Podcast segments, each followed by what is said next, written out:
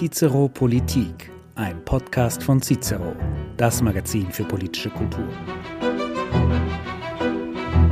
Hallo, hier ist Alexander Magier, ich bin der Chefredakteur von Cicero und begrüße Sie mal wieder zu unserem Politik-Podcast, der heute ein bisschen anders abläuft als sonst. Wir führen nämlich kein Gespräch zu einem ganz bestimmten Thema, sondern lassen das Jahr Revue passieren, wie man das ebenso macht um diese Zeit, also ein Jahresrückblick. Aber wo sonst überall die wichtigsten Ereignisse der vergangenen zwölf Monate durchgehühnert werden, möchten wir uns heute gewissermaßen auf politische Kuriositäten konzentrieren, und zwar für jeden Monat eine. Dafür habe ich natürlich einen Gast bei mir, und zwar Matthias Brotkorb, Cicero-Kolumnist, Autor und früherer Politiker. Matthias, du warst schon in jungen Jahren Kultusminister in Mecklenburg-Vorpommern, später Finanzminister, gehörst übrigens der SPD an und jetzt bist du eigentlich vor allem Journalist und äh, ich würde mal sagen, gut gelaunter Beobachter des politischen Betriebs. Jedenfalls herzlich willkommen zu unserem Kuriositäten Jahresrückblick. Ich freue mich, dass du da bist. Ja, hallo. Ich freue mich über die Einladung. Und wie läuft das Ganze ab? Jeder von uns hat sich für jeden Monat eine Art politische Kuriosität rausgesucht, aber wir wissen beide nicht, was der jeweils andere da für ein Ereignis auf dem Zettel stehen hat. Und noch eine Sache, wir verbinden diesen Podcast mit einer Weinprobe, weil ich nämlich weiß, dass du, lieber Matthias, Weinliebhaber bist, obwohl man im hohen Norden, wo du herkommst, eher Bierexperten vermuten würde. Aber es fügte sich, dass der Verband der Prädikatsweingüter uns zu Weihnachten ein Probierpaket mit vier wirklich, würde ich sagen, hochwertigen Flaschen zugeschickt hat. Und da habe ich gedacht, probieren wir die doch einfach heute gemeinsam und lassen dabei das vergangene Jahr genüsslich an uns vorbeiziehen. Ich gehe mal davon aus, dass du mit dieser Methode einverstanden bist. Das ist ein sehr, sehr guter Plan. Und dann fangen wir doch gleich mal mit dem ersten Wein an. Das ist ein 2016er Hart Grafenberg großes Gewächs von der Mosel. Kennst du das Weingut Hart? Nein, ich kenne keines dieser Weingüter. Okay, fangen wir mal an. Ja. Für ein großes Gewächs ist er relativ leicht, finde ich. Aber er hat einen schönen Nachhall. Hm. Und viel Säure. Viel Säure. Klassischer Mose. Oder man könnte ja erwähnen für die Zuhörerinnen und Zuhörer, wenn ein guter Wein für ein Fest gebraucht wird, wie Weihnachten oder Silvester, bei den Weinen des VDP ist man immer in guten Händen und bei großen Gewächsen überhaupt, das ist ja die höchste Qualitätsstufe an Weinen. Da hast du völlig recht, aber ich möchte auch noch hinzufügen, das ist keine gesponserte Podcast-Aufzeichnung für den VDP, das hat sich tatsächlich so ergeben. Und ich würde sagen, wir gehen jetzt einfach mal los und starten mit dem Januar. Was habe ich mir für den Januar aufgeschrieben? Friedrich Merz wird CDU-Vorsitzender. Was hältst du davon? Ist das eine Kuriosität überhaupt? Schon irgendwie, oder? Das hätte ich dich jetzt gefragt, erstmal, warum das eigentlich eine Kuriosität ist. Weil der Lebenslauf, der politische Lebenslauf von Friedrich Merz schon auf eine gewisse Art und Weise kurios ist, finde ich. Ne? Der war sozusagen ganz lange im politischen Exil und irgendwann, als die Merkel dann weg war, dann tauchte er tatsächlich wieder auf. Das hat so ein bisschen was, schon fast so was Nibelungenhaftes und man merkt ihm an, er hat irgendwie noch eine Rechnung offen. So kommt es mir jedenfalls vor. Ich würde sagen, er ist einfach ein Alpha-Tier, das für eine gewisse Zeit auf die Weide musste, weil keine Spielkameraden mehr da waren, seitdem Merkel am Ruder war. Also das ist ja in politischen äh, Ämtern gar nicht so unwahrscheinlich, weil die ja nie auf eine einzelne Person nur abzielen, sondern immer ein ein Bündnis, ein Netzwerk ähm, notwendig ist, um politische Herrschaft zu organisieren.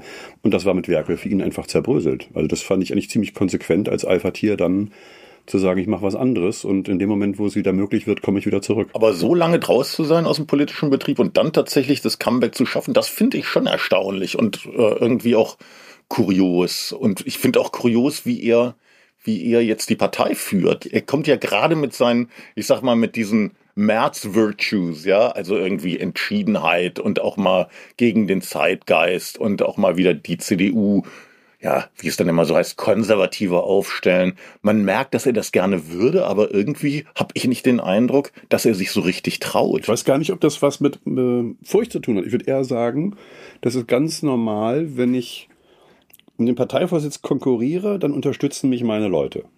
Die, meine Gegner unterstützen mich dann ja nicht. Aber wenn ich dann gewählt bin, dann muss ich ja alle repräsentieren. Wenn ich dann nicht ständig Ärger haben will und, und in der Öffentlichkeit mir ständig alles um die Ohren fliegen soll, wie das bei der SPD ja viele Jahre der Fall war, muss ich einen integrativen Kurs fahren Und das ist sozusagen der, der innen, finde ich, innerparteiliche Aspekt, der nach außen gerichtete Aspekt ist. Er kann ja im Moment gar nichts Besseres machen, als im Schlafwagen sitzen und abwarten, wie die Regierung sich verstolpert. Also ähm, in dem Moment, wo er versuchen würde, jetzt Führung zu organisieren, würde er sich ja selber angreifbar machen und der Debatte aussetzen. Und im Moment, glaube ich, ist es für ihn viel besser abzuwarten, wie die Regierung ob all der Krisen von einem Fettnäpfchen ins nächste tritt. Um ja, aber das machen die ja schon die ganze Zeit. Ja, aber die CDU geht ja auch nach oben leicht bei den Stimmen und die anderen nach unten. Wo also, stehen die jetzt in den Umfragen? Irgendwo so also bei 30, ne? Die sind um die 30, ein bisschen drunter und, und Grüne und SPD beide gleich auf bei 18. Also das ist, hat sich schon mal deutlich verschoben. Also ich würde sagen, das, was er gerade tut, ist sehr klug. Also ich unterstelle ihm da durchaus Kalkül strategisches oder taktisches, ist ja keine Strategie. Und ich glaube, wir werden, sobald Merz in einem relevanten Staatsamt ist, ihn wieder anders erleben. Glaubst du, der will Bundeskanzler werden? Na, unbedingt. Unbedingt. Ne? Und glaubst du, er wird Bundeskanzler? Meh. Nee, auch nicht. nee, ich glaube nicht. Schade wird er an seiner Eitelkeit scheitern. Kann schon sein. Und ich glaube, er kommt einfach nicht sympathisch genug rüber. Da muss man sagen, äh, Olaf Scholz kommt auch nicht sympathisch rüber, aber offenbar kam er immer noch irgendwie seriöser rüber als Laschet. Beim März, der hat wirklich sozusagen, der wirkt immer wie, wie der Mr. Burns von dem Atomkraftwerk, von dem Atomkraftwerk bei den Simpsons. Und ich habe einfach den Eindruck, die Leute mögen die mögen die nicht. Und der hat auch manchmal so eine ungeschickte Art, was jetzt da bei dem CDU-Parteitag, als er die Journalisten empfangen hat und dann irgendwie so ein bisschen sarkastisch, so wie ein Mafioso gesagt hat, wir werden uns um euch kümmern. Äh, das war irgendwie lustig gemeint, kam aber echt mhm. nicht gut an. Und das sind so Momente, wo du merkst, irgendwie hat er sich dann manchmal eben doch nicht im Griff und das leider genau zum falschen Zeitpunkt. Mhm. Ja, so ist er. Viel mehr, glaube ich, kann man da gar nicht zu sagen. Komm, wir nehmen noch einen Schluck. Also hier, ich sag's mal hart, Grafenberg, großes Gewächs, Jahrgang 2016. Mhm. 2016, was hast du da gemacht? Da warst du noch Minister in MacPom, ne? Da war ich Minister in MacPom. Da wechselte ich erst auf den Fraktionsvorsitz und dann auf den Posten des Finanzministers. Es war aber kein Plan, es war blankes Chaos. Hat dir das Spaß gemacht? Was jetzt genau? Minister zu sein, Landesminister zu sein. Also als Bildungsminister würde ich sagen, das ist eine aufopferungsvolle Rolle, wenn man das wirklich macht. Äh, also ernsthaft betreibt. Eine durchaus ehrenhafte Sache, weil das Schicksal der Nation hängt ja so ein bisschen an diesem Thema, kann man ja so sagen. Freudvoller war es dann in den ersten sechs Monaten als Finanzminister, weil mit einem Ministerpräsidenten Sellering war das einfach ein wunderbares Spiel. Also im Sinne von, dass man einander vertrauen konnte und eins ins andere griff. Ja, und danach wurde alles anders. Bist du zufrieden mit deinem neuen Leben? Sehr. Ja. Vermisst du die Politik nicht? Nein. Also ja, vermisse ich nicht. War jetzt falsch rum. Ist das eigentlich besser, irgendwie Landespolitiker zu sein, weil du da nicht die ganze, die ganze Medienmeute, die ganze bundesdeutsche Medienmeute immer im Nacken hast? Also da kannst du doch viel mehr, ist doch eigentlich viel mehr Handlungsfreiheit, ne? Du stehst nicht permanent unter Beobachtung. Ach, das kann man so nicht sagen, würde ich sagen. Ich glaube, der große Unterschied ist auf Landesebene, dass man politische Entscheidungen treffen kann, deren Auswirkungen beherrschbar sind und die man auch kontrollieren kann bundespolitische Entscheidungen zu treffen, das ist wie in einem entfremdeten System oder wie auf einem Berg. Man schiebt einen Schneeball runter und weiß nicht, in welchem Dorf die Lawine einschlägt. Das ist bei Landespolitik, glaube ich, anders. Es ist sehr viel näher, man kann sehr viel besser Rückmeldungen von Betroffenen bekommen. Also es hat insofern, wenn man es gut macht, einen etwas substanzielleren Politikcharakter. Ähm, aber dass man weniger unter Beobachtung steht, das kann man, glaube ich, nicht sagen. Ähm, man leidet einfach dann unter Regionalzeitungen, deren Niveau jetzt nicht unbedingt höher sind als äh, die bundesweiten Medien. Also insofern ist es richtig, das Gewitter ist, scheint kleiner, aber wie soll ich sagen, es sind eher Schrotkugeln und keine Präzisionsschussgeräte, die dann Anwendung kommen. Ich hatte immer gedacht, die Regionalzeitungen sind eigentlich nicht so aggressiv, weil die wissen, man begegnet sich eher mal nochmal. Ne? Also das, da ist, das ist, da ist weniger Distanz. Und das ist wie in der Nachbarschaft. Den kann ich schon mal ein bisschen härter anfassen, aber nicht zu hart, weil, ähm, weil wir sehen uns ja jeden Tag. Ne? Nö, das kann ich nicht bestätigen. Nee. nee. Es ist wirklich ein Niveauthema. Okay. Aber jetzt kommt der Februar. Was hast du dir aufgeschrieben für den Februar als Kuriosität des Monats? Mögen jetzt manche vielleicht als Kuriosität betrachten, dass das eine Kuriosität sein könnte. Aber es geht um die Wiederwahl Steinmeiers zum Bundespräsidenten. Ich finde das deshalb kurios, weil wenn man es bei Lichte betrachtet, der Mann ja gar nicht in die Politik gehört. Ich glaube, es war auch nie geplant vom lieben Herrgott, dass der einmal ein politisches Amt innehat. Der gehört in die Verwaltung, oder? Ja, ja. das ist also ein richtig knochentrockener, eine Büroklammer und ist dann aus Not, aus Personalnot in der SPD zum Außenminister geworden, hat es dann sogar bis ins höchste Staatsamt geschafft. Und kurios finde ich es halt, weil das, finde ich, irgendwie ein Beitrag dazu ist, die Überflüssigkeit dieses Amtes maximal zu untermauern. Also als Bundespräsident hat man ja nichts zu entscheiden im Wesentlichen. Das Einzige, was man sein kann, ist, wenn man von der Bundesversammlung gewählt wird, das gute Gewissen der Republik. Dass man in entscheidenden Punkten der Öffentlichkeit die Leviten liest, vor allem auch den politischen Akteuren, wenn sie sich nicht so verhalten, wie das in einem demokratischen Rechtsstaat eigentlich geboten ist. Das wäre die Rolle eines Bundespräsidenten, die Steinmeier ja nirgendwo ausfüllt. Aber er strahlt's aus. Du merkst, es springt ihm aus jedem Knopfloch. Er will unbedingt das gute Gewissen sein. Er kriegt's aber, wie man so sagt, er kriegt's nicht auf die Straße. Also das sind dann so, der guckt immer wahnsinnig gravitätisch. Ich habe ihn vor kurzem irgendwie bei der Atlantikbrücke, lief er dann da irgendwie am Publikum vorbei, alle mussten aufstehen, also wirklich also so majestätisch schreitet er dran vorbei. Und eigentlich innerlich kicherst du in dich rein, weil du weißt, das ist ein Beamter, der ist praktisch die Treppe hochgefallen bis ins höchste Staatsamt. Und das hat mir auch ein, ein SPDler, ein, ein ziemlich bekannter SPDler, ich sage natürlich keinen Namen, hat mir das auch vor kurzem gesagt, gesagt, Steinmeier ist für mich wirklich das größte Faszinosum, wie es jemand mit so durchschnittlichen Qualitäten so weit bringen kann. Aber er hat, und, und da hast du natürlich recht mit der Kuriosität, also was mir, das, das Faszinierende an Steinmeier ist ja, die ist eigentlich kein Satz, bleibt dir irgendwie doch, in Erinnerung. Doch, doch. Das mit den Spaziergängen? Nein, oder? nein, nein, wir müssen uns ehrlich machen. Er hat zur Verhunzung der deutschen Sprache wirklich Großartiges äh, beigetragen. Das wird ja durch alle sozialen und intellektuellen Schichten zitiert, dieser Satz. Der geht auf Steinmeier zurück. Ja, natürlich, wir müssen uns ehrlich machen. Das We have to make ourselves honest. Ist das ein Anglizismus? Ich hab, frag mich das bis heute. Ja, gute Frage. Also ich finde es einfach schlechtes Deutsch. Ja, das sowieso, aber dass Steinmeier da sich so tolle Meriten erworben hat, also da muss man ja sagen. Die furchtbare Meriten, das ist ja das Problem. Ist ja eine Verhunzung. Aber das ist Steinmeier. Das Ding hat Steinmeier rausgekauft. Immerhin, immerhin. Seitdem also, sozusagen schlechte Redner sieht man, erkennt man ja daran, dass sie versuchen, auf dieser Spur des Glanzes äh, irgendwie auch mitzureisen. Das ist so ein bisschen, weißt du, an wem mich das erinnert? An äh, Didi Hallervorden, der hat mal in einem Interview gesagt, also ich bin eigentlich wirklich ein großer Komiker, habe so viele lustige Sachen und Sendungen und überhaupt bin ich auch politisch, aber das Einzige, was von mir in Erinnerung bleiben wird, ist Palim Palim. Und das ist so ein bisschen sozusagen, das ist das Steinmeiersche Palim Palim ist, wir müssen uns ehrlich machen, oder? Ich fürchte. Ich finde, der Satz, der Spaziergang hat seine Unschuld verloren. Ich finde, das ist auch ein Satz für die Ewigkeit. Nee, den kann man nicht so oft verwenden. Der wird sich nicht durchsetzen in der deutschen Sprache. Ich kann das immer sagen, wenn meine Frau sonntags mit mir spazieren gehen will, sag ich, Schatz, der Spaziergang hat seine Unschuld verloren. Das machen wir jetzt nicht. ich trinke mal hier den Wein zu Ende und du kannst eine Zwischenmoderation machen und dann gieße ich nämlich nach. Das Wichtige ist, dass keine Lücken entstehen, keine Sendepausen. Im Französischen sagt man les anges qui passent, die Engelchen fliegen vorüber. Aber willst du das jetzt senden, was du gerade erzählst? Natürlich. Ach so, okay. Zwischenmoderation, aber ich weiß ja gar nicht, was ich moderieren soll. Ich kann zum Beispiel dich beschreiben, wie du die Flasche öffnest. Und dann. Das stimmt nicht, die Flasche ist schon auf. Na gut, das muss man ja nicht verraten. Wir gehen jetzt über zum Weingut Reichsrat von Buhl, ein 2013er Jesuitengarten, auch großes Gewächs. 2013. Das verspricht ein schöner, gereifter Riesling zu werden. Und biologisch angebaut. Das schmeckt man natürlich, das riecht man direkt schon. Oh, der hat, der hat, der hat eine schöne, schöne Bernstein. Bernsteinfarbe. Ne? Das ist genau. Das sollte man vielleicht auch noch sagen. Ne? Große Gewächse sind ja eine gute Kapitalanlage. Sie halten 20 Jahre. Früh kaufen, lange lagern. Mhm. Aber ein großes Gewächs, weißt du, früher haben die 20 Euro gekostet, heute bist du ganz schnell bei 40 Euro die Flasche. Der sieht fast aus wie Sherry, wenn du mich Ja, fragst. der ist schon ein bisschen drüber, 40 Euro. Ja? Mhm. Wow. Hat schon was, ne? Wirklich gut gereift. Ich sag's nochmal, Reichsrat von Buhl. Das sind auch diese, diese klassischen deutschen Winzernamen, die haben was. Reichsrat von Buhl. Jesuitengarten. Der Spaziergang hat seine Unschuld verloren. Ich rätsel gerade, was ich schmecke. Ja, Also viel Zeit haben wir jetzt dafür nicht, bis ich mich ausgemerzt habe. Ne? eigentlich nicht.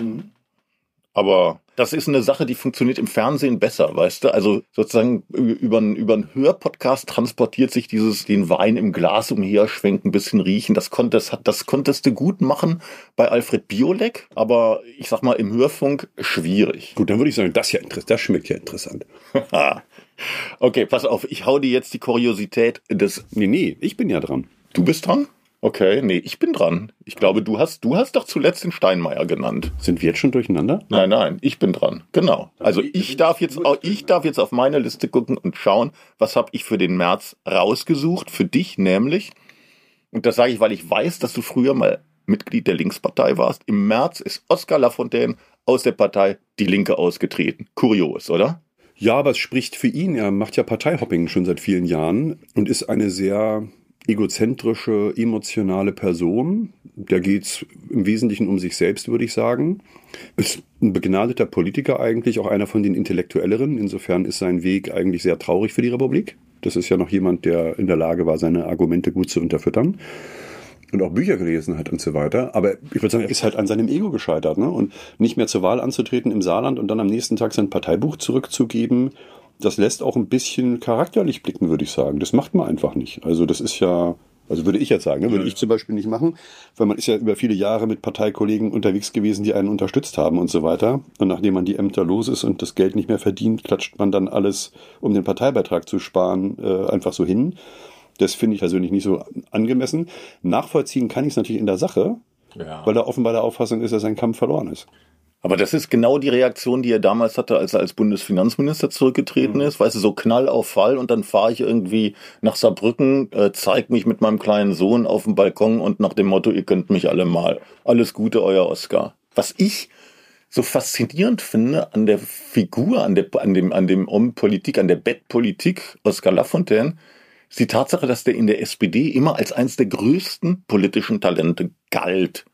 Und dann muss man dann doch erleben, dass dieses große politische Talent, hast du ja auch gesagt, so nimmst du ihn auch wahr, endet dann praktisch als Fraktionsvorsitzender einer wirklich sehr, sagen wir mal, randständigen, etwas kuriosen Partei, nämlich der Linkspartei im Saarbrücker Landtag. Das ist doch irgendwie auch unwürdig, oder? Ich glaube, er hat auch selbst für sich das als unwürdig empfunden. Tja, das weiß ich jetzt nicht. Dafür hat er lang, ganz schön lange durchgehalten, aber es liegt natürlich nah. Ne? Er war in diesem Land ja mal Ministerpräsident, ist dann irgendwie aufgestiegen in die Bundesriege und dann ist er Fraktions Vorsitzender einer Oppositionsfraktion ne, mit wahrscheinlich heterogener Mitgliedschaft, äh, sehr schwer irgendwie zu beherrschen.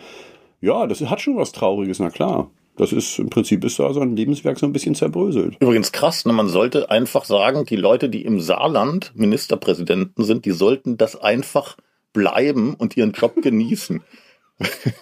Der lieben Frau Kramp-Karrenbauer ging es ähnlich. Die ist dann auch irgendwie, hat sich selbst atomisiert in der Bundespolitik. Weiß ich nicht, was sie jetzt macht. Ist übrigens auch eine sehr intelligente, sehr angenehme Frau, muss ich sagen. Also ich habe sie immer als sehr kundig, ziemlich bescheiden kennengelernt. Aber wir sind nicht bei, wir sind nicht bei AKK, sondern bei, bei Lafontaine. Und du kannst ja Lafontaine nicht erwähnen, du kannst den Namen nicht nennen, ohne seine Frau Sarah Wagenknecht, hast du den Eindruck, dass die beiden sich so gemeinsam zu Hause selbst radikalisiert haben? Ist das eine Radikalisierung? Das weiß ich jetzt gar nicht, ob das eine Radikalisierung ist. Ich würde mal eher sagen, dass ihre Partei sich in gewisser Hinsicht radikalisiert und ihnen unter den Füßen davon schwimmt. So ist es eher. Also ich würde jetzt nicht sagen, dass die beiden ihre Position so wesentlich geändert haben.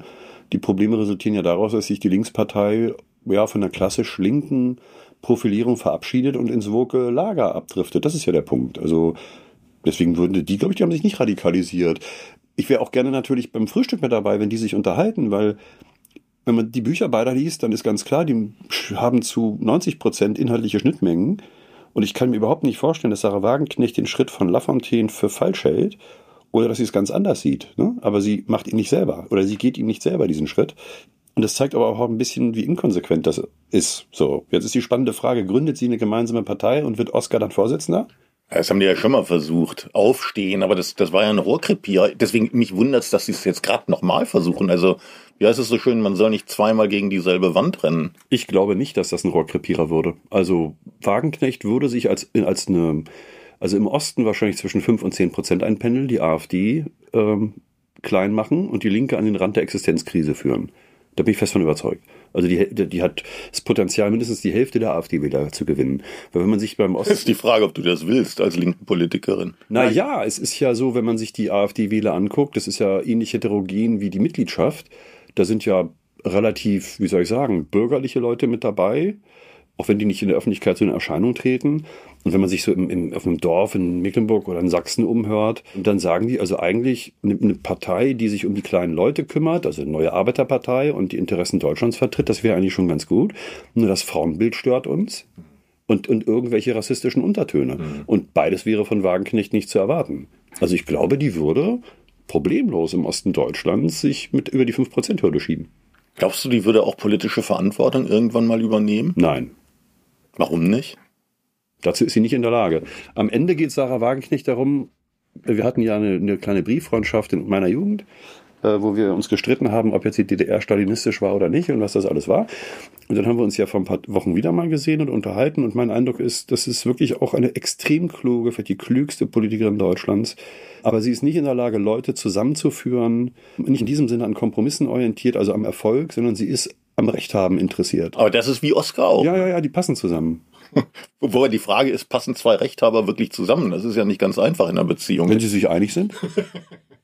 So, aber ich glaube, Sarah Wagenknecht ist nicht geeignet für Staatsämter. Das glaube ich nicht von der, von der Persönlichkeitsstruktur her, weil sie wirft zwar in ihren Büchern gewissen Milieus die Spaltung der Gesellschaft vor, wählt dabei aber Worte, die ebenso diesem Spaltungsvorwurf unterliegen. Also sie ist ja nicht weniger radikal im Angriff auf ihre Gegner, als die Gegner sie angreifen. Das ist, der nimmt, die nehmen sich ja nichts. So. Und wenn ich Staatsämter innehabe, muss ich das Gemeinwohl verkörpern und mich mäßigen. Also ein bisschen wie März halt jetzt, ne? Ja. Mhm. So, ich glaube, du bist dran. Wir sind dann jetzt schon im Monat April. Ich bin gespannt, was du rausholst. Ja, eine Frage treibt mich wirklich ja. um. Anne Spiegel, die ehemalige Bundesfamilienministerin, tritt zurück, nachdem sie ähm, in der Überflutung am Ahrtal irgendwie für ein paar Wochen sich verabschiedet hat und dann gab es ein großes Mediendrama. So. Und ich finde, man kann das auf ganz verschiedene Arten und Weisen lesen. Entweder als, ja, wie soll ich sagen, Verrat an der Öffentlichkeit oder am, am, an der, den Schutzbefohlenen unter Anführungszeichen, dass man sich in so einer Krise in den Urlaub begibt. Man kann das auch andersrum sehen, wenn das alles stimmt, was sie gesagt hat, familiäre Krise, Krankheit, Kinder und so weiter, sie braucht eine Auszeit. Weil bei Lichte betrachtet kann ich bestätigen, ein Minister richtet in einer solchen Notsituation gar nichts aus. Gar nichts. Ja? Also wenn einer glaubt, dass Anne Spiegel dann, wenn da die Flut ist, persönlich mit dem Bagger vorbeifährt und irgendwie dann Leichen ausgräbt oder was auch immer, ist ja Quatsch. Also ein Minister als solcher kann in so einer Situation nichts Relevantes bewirken. Das ja. macht der Apparat. Okay, aber Politik muss schon auch repräsentieren. Also das ist einfach, wenn du in so einer Situation mit, weiß nicht, über 100, ich glaube 130, 130, mehr als 130 Tote, wenn du da erstmal sozusagen in der Flutnacht irgendwie nicht erreichbar bist, sich danach rausstellt, äh, du hast eigentlich gar nicht, äh, du hast, du hast gar nicht so oft telefoniert, wie du behauptet hast. Dann stellt sich irgendwie raus, okay, sie ist ein paar Tage später, ich glaube vier Wochen irgendwie ne, in Familienurlaub gefahren. Dann hat sie gesagt, irgendwie sie hätte aber an den, sie hätte per Video an den Kabinettskonferenzen teilgenommen, dann stellte sich raus, das hat sie auch nicht. Und das ist einfach so, was sollen, was sollen denn die Bürger dann denken, weißt du, also ein normaler Bürger, der denkt doch nicht, naja gut, also hätte Anne Spiegel jetzt irgendwie hier mit dem, mit, mit, selbst mit aufräumen sollen. Nein, aber das dann irgendwie, das, das, die von dir legitimierten Spitzenpolitiker in so einer Krisensituation vor Ort, das finde ich, also das,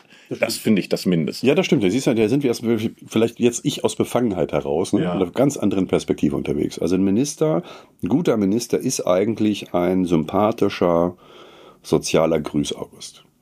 Der leitet in Wahrheit kein Ministerium. Das ist einfach kokolos.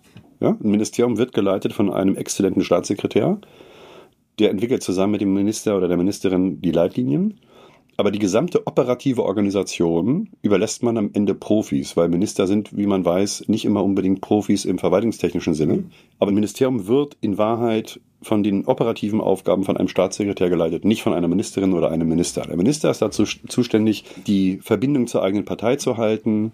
Das ist eine sehr gute Idee. Die schenkt man auch ein bisschen nach. Es ist zu viel Luft im Glas, ist aber wirklich ein hervorragender Tropfen auf der einen Seite also die Legitimität herzustellen über die eigene Partei und zweitens in der Öffentlichkeit zu erklären, warum man was tut und worum es geht, also um Zustimmung in der Öffentlichkeit zu werden. Ja. Das ist die wesentliche Aufgabe. Ja, so. sag ich doch. Ja, aber in einer, in einer konkreten Krisensituation ist das ja nicht gefragt. Gefragt sind da schnelle operative Entscheidungen. Das ist wirklich ein Verwaltungsvorgang. Das hat mit Politik nichts zu tun. Ich hab's gleich, ja. auch wenn ich jetzt ganz lange rede. Das zweite ist, das Ganze wirft auch ein bisschen Blick auf, oder ein schlechtes Licht, würde ich mal sagen, auf das Berufsfeld Politik. Ne? Nehmen wir mal an, die Frau hat recht, dass sie seelisch im Arsch war, ihr Mann auch. Riesen, riesen Familienprobleme, ja. ja. Da vielleicht irgendwie kurz vor der Scheidung steht oder weiß der Geier oder vor Nervenzusammenbrüchen und Burnout. Es hat auch etwas Unmenschliches, würde ich mal sagen, auch von Spitzenleuten, in so einer Situation zu verlangen, dass sie kein Recht haben auf ihre eigene Gesundheit, ihr eigenes Wohlbefinden und so weiter. Nee, tut mir leid. Ich muss sagen, wenn du mal, wenn du mal im Bundeskabinett bist, tut mir leid, da geht's dann echt nicht mehr um Work-Life-Balance. Das muss ich schon sagen. Also da, da erwarte ich ein bisschen was anderes, ja. Und ich muss schon sagen, wie die dann, also wie die, also sie hat sich ja wirklich würdelos an ihr, ja, aber lass es mich trotzdem sagen. Ich finde, sie hat sich würdelos an ihr Amt geklammert. Es wurden Ausflüchte noch und nöcher gebracht. Dann wurde am Ende die Frauenkarte gezogen, ja. Also so nach dem Motto, ja, also so, ne, das ist, das ist ja irgendwie anti, also das ist ja frauenfeindlich, wie man die arme Anne Spiegel angeht und so weiter. Ich hatte einfach nur den ganze, die ganze Zeit den Eindruck, hier ist jemand völlig fehl am Platze. Hier ist jemand fehl am Platze, ist überfordert und das ist nicht das, was ich mir wünsche von Leuten, die in der Bundesregierung sitzen. Das, das, das ist, ich fand es nicht nur unwürdig, ich fand es geradezu beängstigend, dass in dem Fall eine Frau offenbar wirklich hochgelobt wurde in Ämter, möglicherweise aus Quotengesichtspunkten, also links, grün, aus Rheinland-Pfalz, Frau und so weiter und so fort. Und dann siehst du, dass das, das ist, das ist einfach gescheitert. Und ich muss auch sagen, wenn du glaubst, dass du oder wenn du davon überzeugt bist, du bist familiär überfordert, ja, dann gib halt dein Amt auf. Es zwingt dich doch niemand, Bundesfamilienministerin zu sein. Ich würde Einspruch, euer. Ja. Ich würde mal sagen, ein bisschen Work-Life-Balance in diesen Ämtern wäre sogar klug. Weißt du warum? Ja, ein bisschen. Nee, dann würdest du ab und zu auch mal Zeit haben, um nachzudenken. Nachdenken kann in der Politik nicht schaden. Ja, da kommst du sehr selten zu. Ein bisschen Entspannung, um nachzudenken, worum es eigentlich geht, was heute eigentlich wichtig ist und morgen, ist, glaube ich, nicht schädlich. Der hohe Takt der Politik befördert ja geradezu eine Politik nach der Schlagzeile des nächsten Morgens. Da kann ich aber eins vielleicht einwenden. Frau Spiegel hatte ja ihren vierwöchigen Familienurlaub, den hat sie ja wahrgenommen. Ja. Ich hatte nicht den Eindruck, dass sie da irgendwie besonders viel nachgedacht hat über sich und ihr Amt und über die Allgemeinheit. Also, dass es nach dem ganzen Thema dann eine, wie soll ich sagen, nicht besonders überzeugende Auseinandersetzung mit den Entscheidungen gab. Ne?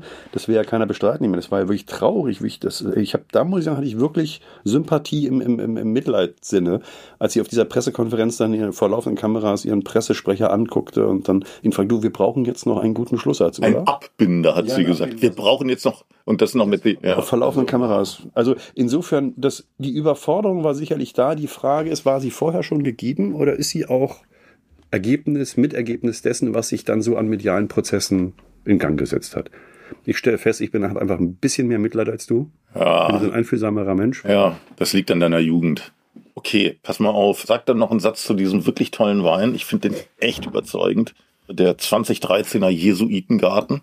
Kein Sponsored Content. Ist vollmundig. Du weißt, ich bin nicht so der ganz große Experte und Freund vom Riesling. Weil komisch, ich, ja. Wieso komisch? Weil da entgeht dir was. Ja, ja, das äh, versuche ich ja zu lernen, weil bisher war jeder Riesling, den du kredenzt hast, dann großartig. Das ist bei dem auch so. Ich rätsel allerdings noch ein bisschen darüber, was ich eigentlich schmecke. Also es ist mineralisch mhm. und was richtig, also es ist natürlich, hat eine Säure, also insofern irgendwie Zitrusfrüchte oder so, aber es ist nicht sehr spezifisch fassbar. Es ist im Wesentlichen ein guter mineralischer Geschmack, schön reif. Was soll man dazu sagen? Das ist großartig. Dann würde ich sagen, gehe ich mal über zum Monat Mai was habe ich mir aufgeschrieben? Mit einem gewissen Hintergedanken übrigens. Die Ukraine gewinnt den Eurovision Song Contest. Warum frage ich das? Weil ich von dir weiß, dass du ukrainische Flüchtlinge auch bei dir untergebracht hast und vielleicht kriegst du das da ja mit unter. Ich weiß nicht, habt ihr das, habt ihr das sogar zusammen gesehen? Was, also was ist die Kuriosität daran ist natürlich, dass damit letztlich auch eine politische Aussage verknüpft war. Ne? Dieser, dieser Eurovision Song Contest. Um Musik ging es da ja noch nie, wie wir wissen sondern um andere Symbole. Meistens um, um sexuell konnotierte Symbole. In dem Fall war es, glaube ich, was anderes. Würdest du das sagen, der Erfolg von Gildo Horn war, hatte damit was zu tun? Also ich weiß, dass der Eurovision Song Contest auch ähm, Schwulen-Olympiade genannt wird. Das habe nicht ich erfunden, das sagen, das sagen Leute, die da wirklich irgendwie total enthusiasmiert sind von diesem, von diesem Wettbewerb. Ich muss jetzt sagen, ich bin aber wirklich auch kein Experte für dieses Milieu. Ja, ich schon. Weißt ja? du warum? Ja weil ich mal vor ganz, ganz vielen Jahren, da war ich Ressortleiter für, so, für den Gesellschaftsteil bei der Frankfurter Allgemeinen Sonntagszeitung. Da wurde mir angetragen, ich dürfe für die Vorauswahl, also für den Vorentscheid zum Eurovision Song Contest, das heißt, also da treten dann irgendwie neun Kandidaten auf und der Sieger oder die Siegerin, die darf dann zum eigentlichen Wettbewerb fahren und ich dürfte sozusagen einen mitbestimmen und ähm, meine Wahl fiel auf einen Künstler, der nannte sich damals der Junge mit der Gitarre, meines Erachtens ein großes Talent, hatte auch so richtig den, den richtigen, den richtigen Ton getroffen dafür. Uns, unser Ansatz war einfach, wir müssen sozusagen Nicole, Ja, den Nicole-Sound wiederbeleben und auch so ein bisschen die Ansprache im Text der und der, der Junge mit der Gitarre, ja. Also deswegen war er sozusagen die männliche Nicole. Und der hat einen tollen Song komponiert, aber er ist komplett durchgefallen. Also er ist Vorletzter geworden und die letzten, die waren praktisch, das war, also die, die, die kannst du gar nicht ernst nehmen. Das war so eine Art, so eine Mädchenband, also das war geradezu ein Witz, ja. Also er ist Vorletzter geworden und das war natürlich, Gott, äh, was soll ich sagen, war ein bisschen peinlich für alle Beteiligten, aber wir haben es dann sozusagen ins Humoristische abmoderiert. Aber es war eine tolle Erfahrung und ähm, Daher weiß ich, beim Eurovision Song Contest geht es um alles, nur nicht um Musik. Und übrigens, wer hat damals gewonnen? Ralf Siegel. Ja, man kennt Ralf Siegel. Das war ja der, der damals Nicole ein bisschen Frieden und so, äh, hast du nicht gesehen, irgendwie komponiert und produziert hat. Was hat er gemacht damals? Er hat einfach Callcenter. Ich hoffe, das darf ich sagen, aber ich glaube, das ist, äh, ich, ich glaube, Ralf Siegel ist cool genug, der wird mich jetzt nicht verklagen, aus dem hört er uns eh nicht. Der hat einfach Callcenter angemietet, wo die Leute für seine Kandidatin gestimmt haben. Und so ist damals eine Frau, an deren Namen ich mich nicht mehr erinnere, irgendwie, ist, ist Siegerin geworden. Und jetzt sind wir aber beim, äh, beim, bei, bei der Ukraine des Jahres 2022. Ja, wir haben uns das natürlich ein bisschen angeguckt, allerdings nicht mit den Ukrainern zusammen, aber ähm, die sind dann ja auch regelmäßig bei uns Gast gewesen. Ne? Und für die war das, kann man so sagen, ja, wie so ein Strohhalm, an dem sie sich äh, festhalten konnten. Ne? Die waren total stolz, kamen mit den Handys nach Hause, haben die Musik uns vorgespielt und so. Ne?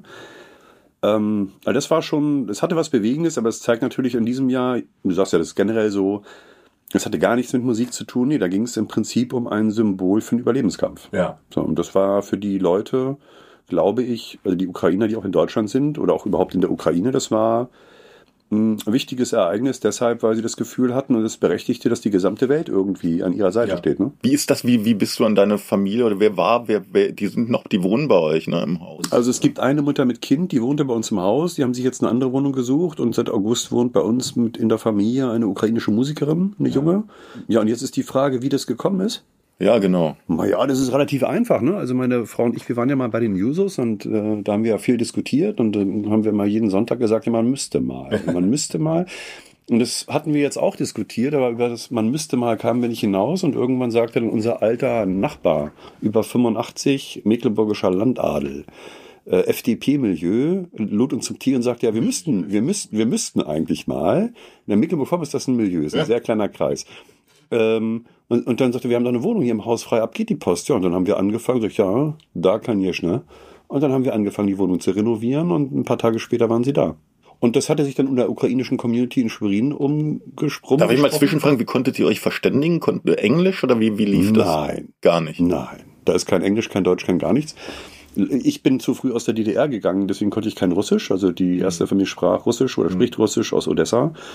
Das haben wir alles schön mit verschiedenen Translatern gemacht und da gibt es natürlich dann, also manchmal ist das eher das Gegenteil als eine Hilfe zur Verständigung. Weil das erste war so, wir haben gemeinsam gekocht ähm, und dann sagte Tatjana so, also über die Maschine, mit Blick auf meine Tochter und meine Frau, ja, deine Schlampen sind so. ja? Und dann musst du erstmal kurz innehalten und sagen, na, das kann nicht sein, dass sie das gesagt hat. Da ist irgendwas in der Übersetzung falsch Lost gegangen. in translation. Ja, und so war es natürlich dann immer auch. Ne? Aber manchmal müssten wir eine halbe Stunde immer wieder denselben Satz variiert in die Maschine sprechen, um rauszufinden, worum es eigentlich geht. Also wir haben, oder ich habe sehr viel darüber gelernt, in der Zeit, wie metaphernreich die deutsche Sprache eigentlich ist, obwohl uns das im Alltag nicht bewusst ist. Also man lernt dann auch über seine eigene Kultur noch ein bisschen was. Also schon eine, schon eine tolle Erfahrung. Also war tolle Erfahrung. Ich meine, der Hintergrund ist natürlich dramatisch und wir, wir sparen absichtlich diesen, diesen, diesen schrecklichen Krieg in der Ukraine aus, weil wir, weil wir, ähm, weil wir das ja eben mit einer Weinprobe verbinden und da jetzt auch mal so ein bisschen vielleicht die etwas heitereren Seiten dieses, dieses insgesamt doch eher unschönen Jahres 2022 Revue passieren lassen. Aber diese Erfahrung als Volk überfallen zu werden von einem anderen, habt ihr darüber geredet mit, mit, ähm, mit, deinen, mit deinen Gästen? Ja, aber es ist sehr schwer. Ne? Also die möchten darüber eigentlich wenig reden. Dann ist bei Tatjana zum Beispiel in der Zeit auch die Mutter verstorben und so. Sie konnte ihre Mutter nicht selbst beerdigen, all solche Sachen.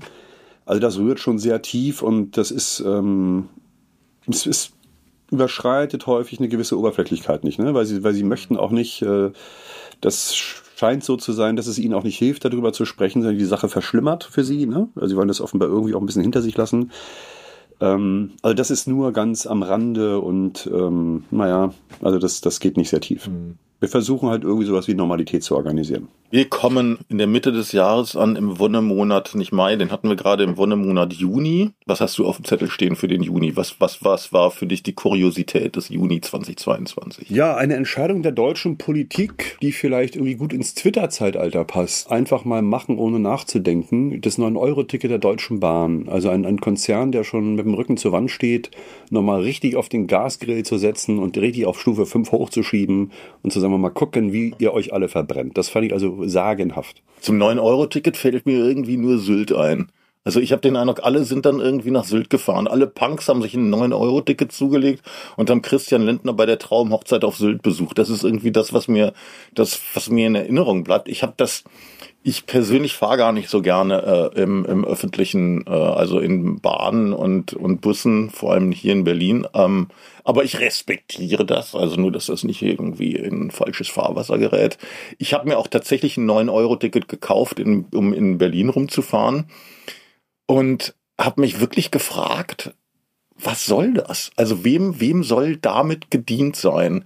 Die arme Deutsche Bahn, ich wirklich, ich bemitleide sie weil der Bahnchef, der heute im Amt ist, Richard Lutz heißt der, den habe ich mal in diesem Jahr, ich glaube, das war im Sommer, habe ich den in so einem Hintergrundkreis kennengelernt. Total guter Typ, ja. Der kennt alle Probleme natürlich von vorne bis hinten und der kann gar nichts machen, weil die Vorläufe einfach so lang sind. Ja? Also das, was der jetzt praktisch ausbaden muss, beruht auf Fehlern, die vor 10, 15, 20 Jahren gemacht wurden. Und der muss aber irgendwie seinen Kopf inhalten. Und das, also das finde ich, das finde ich echt hochgradig ungerecht. Und anstatt man jetzt wirklich die Bahn, der Bahn versucht zu helfen, irgendwie, ja, wie du gesagt hast, wird dann, wird dann noch eins draufgesetzt. Ja, guck mal, da wirst du, ja, plötzlich ein ganz anderes Wording, ne? Bei Anne Spiegel Rinn in einem Fleischwolf. Bei Lutz, der wahrscheinlich ein Mehrfaches verdient von Spiegel. Es geht doch nicht ums Verdienen. doch, doch. da kommt auch wieder der Juso bei dir nee, durch, nee, ja? Nee, nee, daran geht es auch ein bisschen rum. Weil das ist ja in beiden Systemen dasselbe. Auch in der Politik ist es ja so, dass ein Minister selten, wenn er Erfolge hat, selber dafür verantwortlich ist. Und das sind Sachen aus der Vorgängerregierung. Und das, was schief geht, schiebt er dann der Nachfolgeregierung rein. Gut, aber müssen wir nicht auswalzen. Ähm, also ich fand das mit dem 9-Euro-Ticket eine Katastrophe. Ich kann mir das nur so vorstellen, dass man einfach wirklich in einer Zeit lebt, in der die sozialen Medien die Funktionsweise des öffentlichen Raumes und damit auch von Politik dramatisch verändern. Dass wir eine Kurzschrittigkeit des Handelns erleben, ähm, die wirklich sozusagen in, in Tweet-Geschwindigkeit irgendwie Entscheidungen hervorruft, wenn man glaubt, irgendwie die Schlagzeile des nächsten Tages oder so beeinflussen zu müssen. Ähm, weil das, das, das ist ja ich sehr. Schenk mal hier noch, ich schenk dir mal nach. Also jetzt kommt ein, jetzt kommt ein neuer, ein neues großes Gewächs, ein neues Weißweingeschoss. Ich sag mal kurz, was es ist. Wittmann, okay. Weingut Wittmann, Moorstein, Riesling, großes Gewächs 2014. Wenn der jetzt nicht nochmal ein richtig Zacken besser ist als die bereits schon exzellenten, dann läuft was falsch in Deutschland. Übrigens aus Rheinhessen. 13% Alkohol. Ja, erzähl mal weiter deine Überlegung zu Social Media und dem 9-Euro-Ticket und der Deutschen Bahn. Populismus, sagst du. Ja, nee, es ist, ich finde, es ist eine Form von kollektiver Hilflosigkeit, weil man muss sich ja, also man muss doch über die Folgen der Entscheidung, die man herbeiführt, mal vorher nachgedacht haben. Man hat eine Bahn, die infrastrukturell am Rand steht, und dann will man eigentlich in der Energiekrise Leuten helfen, die auf die öffentlichen Personennahverkehr oder den öffentlichen Personennahverkehr angewiesen sind, um eine gewisse Entlastung zu schaffen. Und dann ist aber klar, was passiert. Also wenn man einen Monat lang für neun Euro durch ganz Deutschland reisen kann, dann mobilisiert man genau zwei Gruppen. Das ist vollkommen logisch. Man mobilisiert Asylbewerber und Hartz-IV-Bezieher, die sich sonst das Reisen nicht leisten können. Ich meine das ist gar nicht böse. Dass die das genutzt haben, das ist ja quasi, ja, das ist ihr gutes Recht, wenn das so entschieden wird. Aber ich habe, da ich ja im Unterschied zu dir, der Deutschen Bahn sehr verbunden bin und nur mit der Deutschen Bahn fahre und auch kein Auto habe, ich habe das ja live und in Farbe miterlebt. Also die Leute wurden im Regionalexpress von Berlin nach Rostock gestapelt. Es kamen nicht mehr alle mit. Das waren alles im Prinzip, ach so, nicht, nicht nur Hartz-IV-Empfänger, Asylbewerber, Rentner Die waren auch auf Kaffeefahrt dreimal die Woche. Wunderbar. So, und dann aber die Pendler hatten keinen Sitzplatz mehr, kamen teilweise nicht mehr mit. Also für die, die, für die es gedacht war, kam genau das Gegenteil bei raus. Und die haben geflucht ohne Ende. Ich saß einmal, fahre normalerweise erster Klasse, damit ich arbeiten kann, ruhig. Da saß mir eine Frau gegenüber, die kam da schon rein, brüllte, war völlig außer sich. Und, und, und dann saß sie mir gegenüber, ich wollte schön schreiben und lesen. Die, die, die, die belegte mich zwei Stunden lang von Rostock nach Berlin und hat ihren Frust sich von der Seele geredet. Weil sie eigentlich, ich dachte dann natürlich immer, warum redest du und beschwerst dich darüber, dass du nicht arbeiten kannst, weil indem du das machst, kannst du natürlich nicht arbeiten. Ja, siehst du, so kommt man sich näher, ist doch toll. Nee, ich habe da kein Wort mit ihr gewechselt. Ich habe meinen Kopf genickt und habe versucht weiterzulesen. So. Aber ich kann total verstehen, dass die außer sich sind.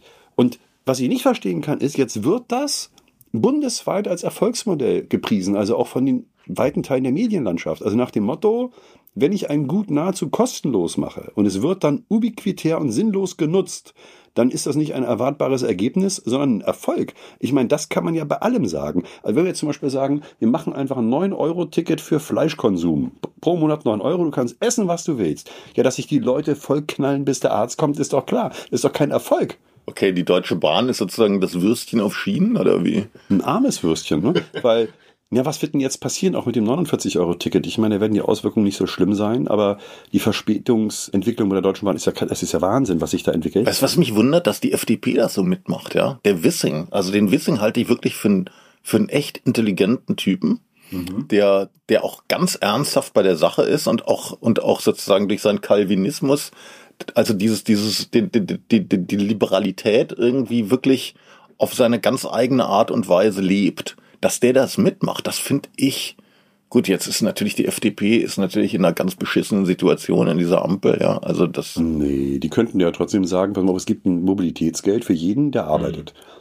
Ich muss es ja nicht jedem geben. Ich sage, jeder, der arbeitet, eine Steuererklärung abgibt, kriegt ein Mobilitätsgeld. Und wofür er das verwendet, das ist seine persönliche Entscheidung. Wenn er Auto fahren will, fährt er Auto. Wenn er nicht Auto fahren will, fährt er mit der Bahn. Und wenn dann die Energiepreise entsprechend hoch sind, dann werden ganz automatisch einige auf den öffentlichen Personennahverkehr umschwenken. Also das ist diese katastrophalen Auswirkungen, die hätte man sich durch einiger, ein bisschen Nachdenken und einigermaßen kluge ordnungspolitische Entscheidung klemmen können. Ich finde es aber deswegen trotzdem total rätselhaft, ist in der Tat richtig, warum die FDP sowas mitmacht, weil so eine Entscheidung wäre ja für eine liberale Partei total logisch gewesen, die Entscheidung dem Bürger zu überlassen und den Ordnungsrahmen so zu setzen, dass man gewisse Anreize hervorruft. Ja. Verstehe ich auch nicht. Wahrscheinlich sind die auch völlig ideologisch durch. Ich habe mal eine richtig politisch wichtige Frage. Ja. Würdest du auch sagen, dass dieser Wein im Nachhall so ein bisschen Marzipan hat? Total. Ja, ne? Das war absolut mein erster Gedanke. Deswegen passt der gut in die Vorweihnachtszeit. Fällt mir schwer jetzt zu sagen, welcher war der beste. Die waren, also das ist alles, die spielen alle in einer sehr, sehr, sehr, sehr hohen Liga. Ja? Und das ist ja immer so, dass man bei großen Gewächsen vom VDP einfach blinde Kuh spielen kann. Man wird nie irgendwie reinfallen. Nee, enttäuscht wirst du nicht, ne? Und wenn, dann kannst du einen umtauschen. Pass mal auf, wir sind jetzt im Juli angelangt und da habe ich mir aufgeschrieben, ich weiß nicht, ob dir das überhaupt was sagt, aber es wurde ein Lied zum Sommerhit des Jahres ernannt, und zwar Laila.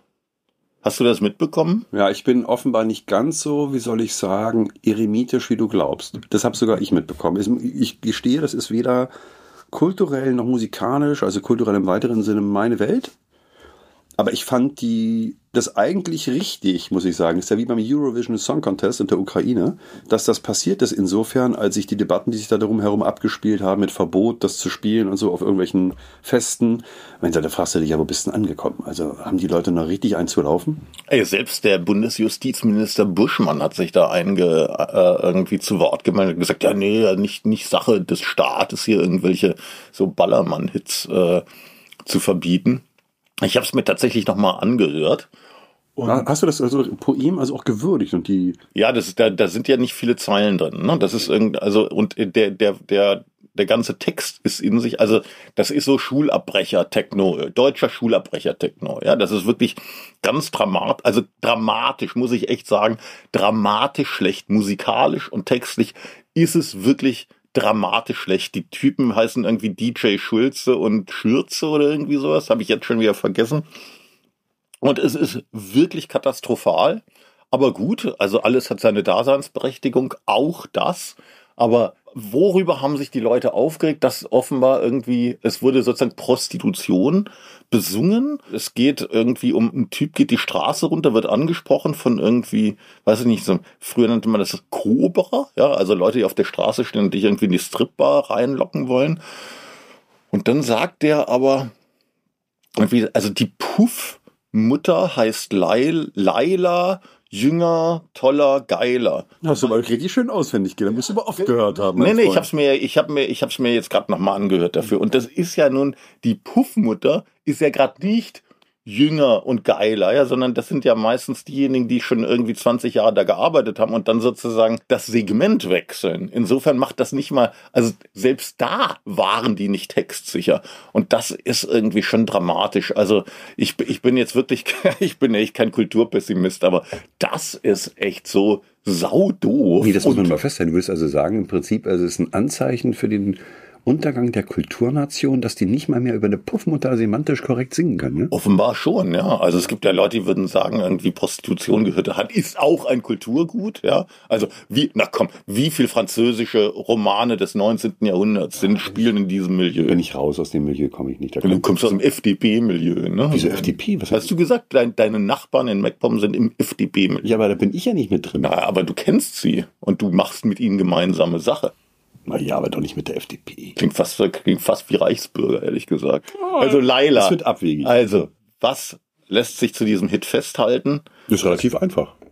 Dass die Leute, die dann dagegen vorgehen, gar nicht begreifen, dass sie dann überhaupt erst dafür sorgen, dass das Ganze, Komm, ich gebe dir noch ein dass das Ganze sich gesellschaftlich verbreitet und zu einer Art Protestbewegung wird. Im Prinzip muss man ja sagen, dies, denn am Ende dieses Lied gehört wurde.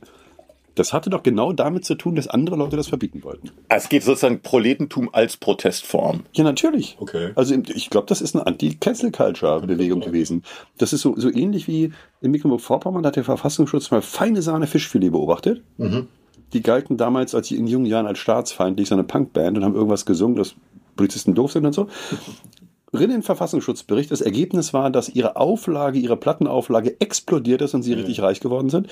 Und dann hat der Verlag mit der Platte, also die Platte verlegt hat und der Bandleader, die sind dann, haben dann Präsentkorb gekauft mit Leberwurst und so und sind ins Innenministerium Mecklenburg-Vorpommern eingefallen und wollten sich bei den Kollegen vom Verfassungsschutz bedanken, dass sie die Kasse haben richtig klingeln lassen. Und dann passierte noch das Witzigste.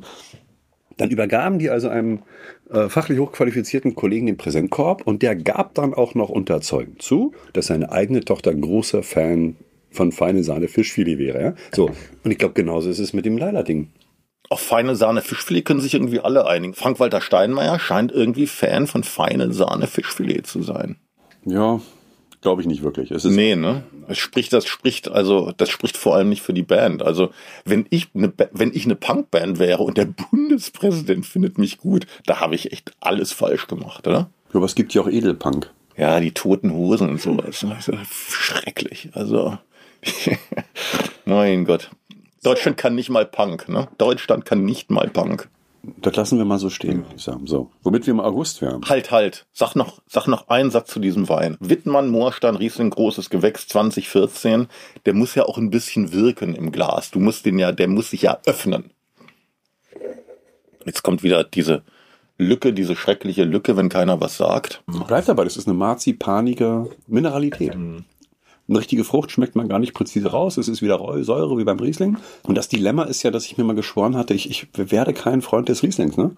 Aber bei diesen fällt das einfach wirklich schwer, seine Grundsätze durchzuhalten.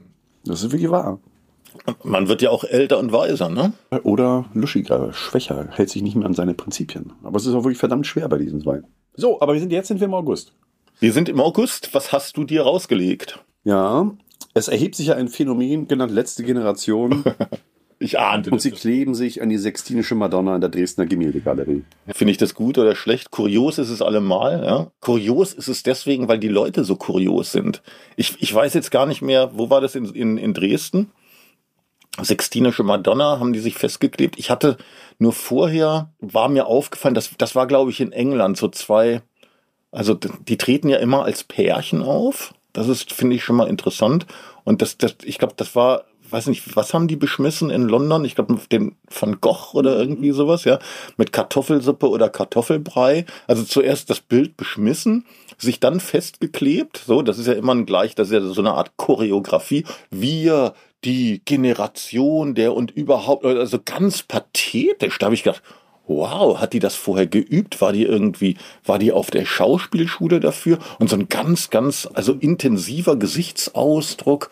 Und jetzt kann man, also, natürlich bringt das, also, weißt du, das ist jetzt auch tausendmal gesagt worden, bringt das was oder bringt das nichts und hat das irgendwie, ja, dass sich das Weltklima nicht verbessern wird durch solche Aktionen. Okay, das, das, das weiß ja mittlerweile jeder. Ich glaube, das wissen die auch selbst. Ich finde das interessant, dass die sozusagen sich darauf geeinigt haben, nachdem man sich an der Straße festgeklebt hatte, dann irgendwie die Kunst zu okkupieren. Das ist ja eine, das ist ja eine interessante Entscheidung. Das, das, das ist ja irgendwie, war ja nicht, das ist ja nicht ähm, von, von vornherein klar, ja. Also warum, warum wählt man sich Kunst aus? Große Kunstwerke. Hast du eine Erklärung dafür? Man könnte sich ja auch an Banken festkleben oder, oder irgendwie andere oder Schaufensterscheiben von Modegeschäften beschmeißen oder alles mögliche. Aber es ist Kunst. Ich, ich finde das total nachvollziehbar. Also im Prinzip könnte man sogar sagen, ich bin ja hier die Anna Spiegelversteherin, ne? ähm, im Prinzip könnte man sogar sagen, dass das völlig verständlich ist, was sie tun und warum sie es tun. Also wenn man sich mal in die moderne Geistesgeschichte versetzt, dann ist der, der große Stern der modernen Gesellschaft die Menschenwürde. Die, die Heiligkeit des einzelnen Lebewesens, die Unantastbarkeit und so weiter und so fort. So. Und wenn die jetzt davon überzeugt sind, und es gibt ja ausreichend Wissenschaftler, die das sagen, dass die Umweltkatastrophen auf diesem Planeten größer werden und dann diese mit Menschenwürde ausgestatteten irdischen Götter sterben müssen. Also wenn man das alles mal, die, die gesamten Erzählungen, die es da gibt aus der Philosophiegeschichte und aus der äh, Klimaforschung, wenn man die so zusammenbindet, dann ist das ziemlich konsequent. Ja? Dann sind es überwiegend auch junge Leute. Jetzt kann man auch sagen, würde ich jetzt zum Beispiel sagen, besser junge Leute überdrehen, als sind schon mit Anfang 20 so langweilig wie wir beide. ja? Also das ist doch nicht, ähm, also es wäre doch furchtbar, wenn die schon Anfang der 20er Jahre konformistisch und sonst was wären. Und dass die sich jetzt die Kunstwerke raussuchen, finde ich in diesem ganzen total nachvollziehbar. Also es ist symbolisch genial, weil sie sagen, okay, es gibt Van Gogh, es gibt Rembrandt und so weiter. Also unbestrittene Werte der Menschheitsgeschichte in der Kultur, ja. Aber die sind nach den eigenen Regeln der bürgerlichen Gesellschaft, im Sinne der, der liberalen Gesellschaft, im Prinzip nichts wert im Verhältnis zur einzelnen Menschenwürde. Die sind zwar, wir schätzen sie zwar hoch, aber moralisch gesehen steht nichts über dem Leben eines einzelnen Menschen. Das ist die Idee unserer liberalen Ordnung. Und dass sie das dann, diese symbolische Überhöhung der Kunstwerke ausnutzen, um das zu kontrastieren mit der Menschenwürde. Ich weiß nicht, ob, die, ob, die da, ob das ein Zufallsfund war, aber das finde ich eine geniale Überlegung. Glaubst du, das haben die auch so intellektuell durchdrungen, wie du ihnen das jetzt in die Schuhe schiebst? Ja, das weiß ich nicht, ich kenne die nicht. Ich würde mich auch nicht, ich finde es ja auch albern, sich anzukleben. Hast du eine Erklärung dafür, warum die, oder vielleicht ist das auch nur Zufall, aber die haben sich nie an Werke der Moderne gewagt, also der richtigen Moderne, der Nachkriegsmoderne. So. Das ist doch logisch. Also wenn, jetzt passt in meine Erzählung total rein. Also wer jetzt Kandinsky oder äh, Dix oder äh, Miro oder wen auch immer, da würde doch ein eklatanter Anteil der normalen Bevölkerung sagen, es ist doch keine Kunst, das ist Schmiererei. Ja? Okay, du denkst sozusagen den... Oder den Penk oder sowas, ja? Da wird doch keiner sagen, ja, das ist natürlich... Ähm, also diese Kliritzeleien, die müssen natürlich... Gut, dass es weg ist, ja. Ja, eben. So, aber es gibt doch in der Kunstwelt, gibt es doch auf einen unbestrittenen, also gibt, es gibt ein Segment von Kunst, wo sowohl in der Kunstwelt als auch in der normalen Bevölkerung keine Strittigkeit. Können sich alle darauf einigen, Rembrandt. Ja, zum Beispiel. Das ist, finde das wäre total unlogisch gewesen, irgendeinen modernen Künstler zu nehmen. Dann hättest du die Hälfte der Bevölkerung eben, die hätten gesagt, ja, was soll's? Ja, natürlich, weg damit, das ist gut. Nimm's doch ab. Bleib doch dran kleben. Ich bin wieder dran. Man ne? kann ja mal auch die Kollegen vom Monopol grüßen bei dieser Gelegenheit. Ne? Du, die haben ein wahnsinnig lustiges Quiz gemacht auf Monopol magazin.de ein, ein sozusagen interaktives Quiz. Da konntest du äh, dann irgendwie zeigen, ob du ein Experte im, im Klimakunstleben bist oder nicht. Da waren so Fragen wie, äh, die Sixtinische Madonna in Dresden, wie wurde sie von den Klimaklebern angegangen? Wurde sie beschmissen? Mit Mehl, mit Kartoffelpüree, mit Tomatensuppe oder mit Kokain? Und dann ja, Multiple Choice und dann konntest du irgendwie klicken, weiß nicht, was jetzt richtig war in dem Fall, aber das war super. Ich habe ich natürlich gemacht ähm, und habe, glaube ich, gut abgeschnitten mit vier von sieben Punkten. Das ist aber nicht so gut, oder? Also andere, ich kenne andere, die haben wesentlich schlechter abgeschnitten. Jetzt redest du das Leben aber schön. aber wir sind ja noch gar nicht fertig. Ich finde, kann man mal kurz, ohne das in die Länge zu ziehen, ne? das Interessante ist ja, dass sich die Vertreter der letzten Generation sogar auf höchste Namen berufen können. Also ich mache ja gerade an der Uni Rostock ein Seminar. Wir lesen gerade Habermas Faktizität und Geltung. Ach, du und deine Habermas. Ja, ja, Moment, ja. aber ist ja spannend. Habermas, ist Kapitel 8. Größte Langweiler, den ich kenne. Nee, nee, das ist aber nicht uninteressant, ne? weil die gesamte Republik feiert ihn ab, der größte Philosoph aller Zeiten. Also ich nicht. Die Republik. Du bist ja nicht die Republik.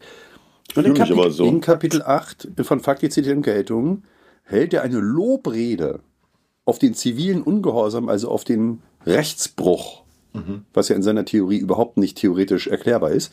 Und insofern könnte sich die letzte Generation sogar auf Habermas berufen. Das ist ein Beitrag zur Demokratie. Also wenn man das plausibel findet. Die sind up to date.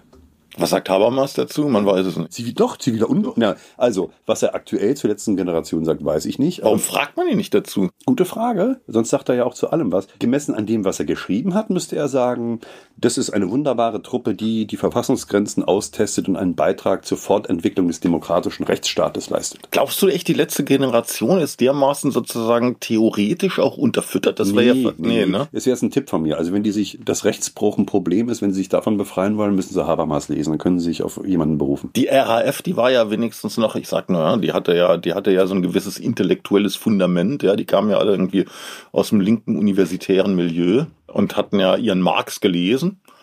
Äh, weiß ich nicht, ob das, ob das bei den Leuten der letzten Generation. Äh, Nee, das sind, nee, nee, nee, das sind Emotionen. pass mal auf, wir sind beim September.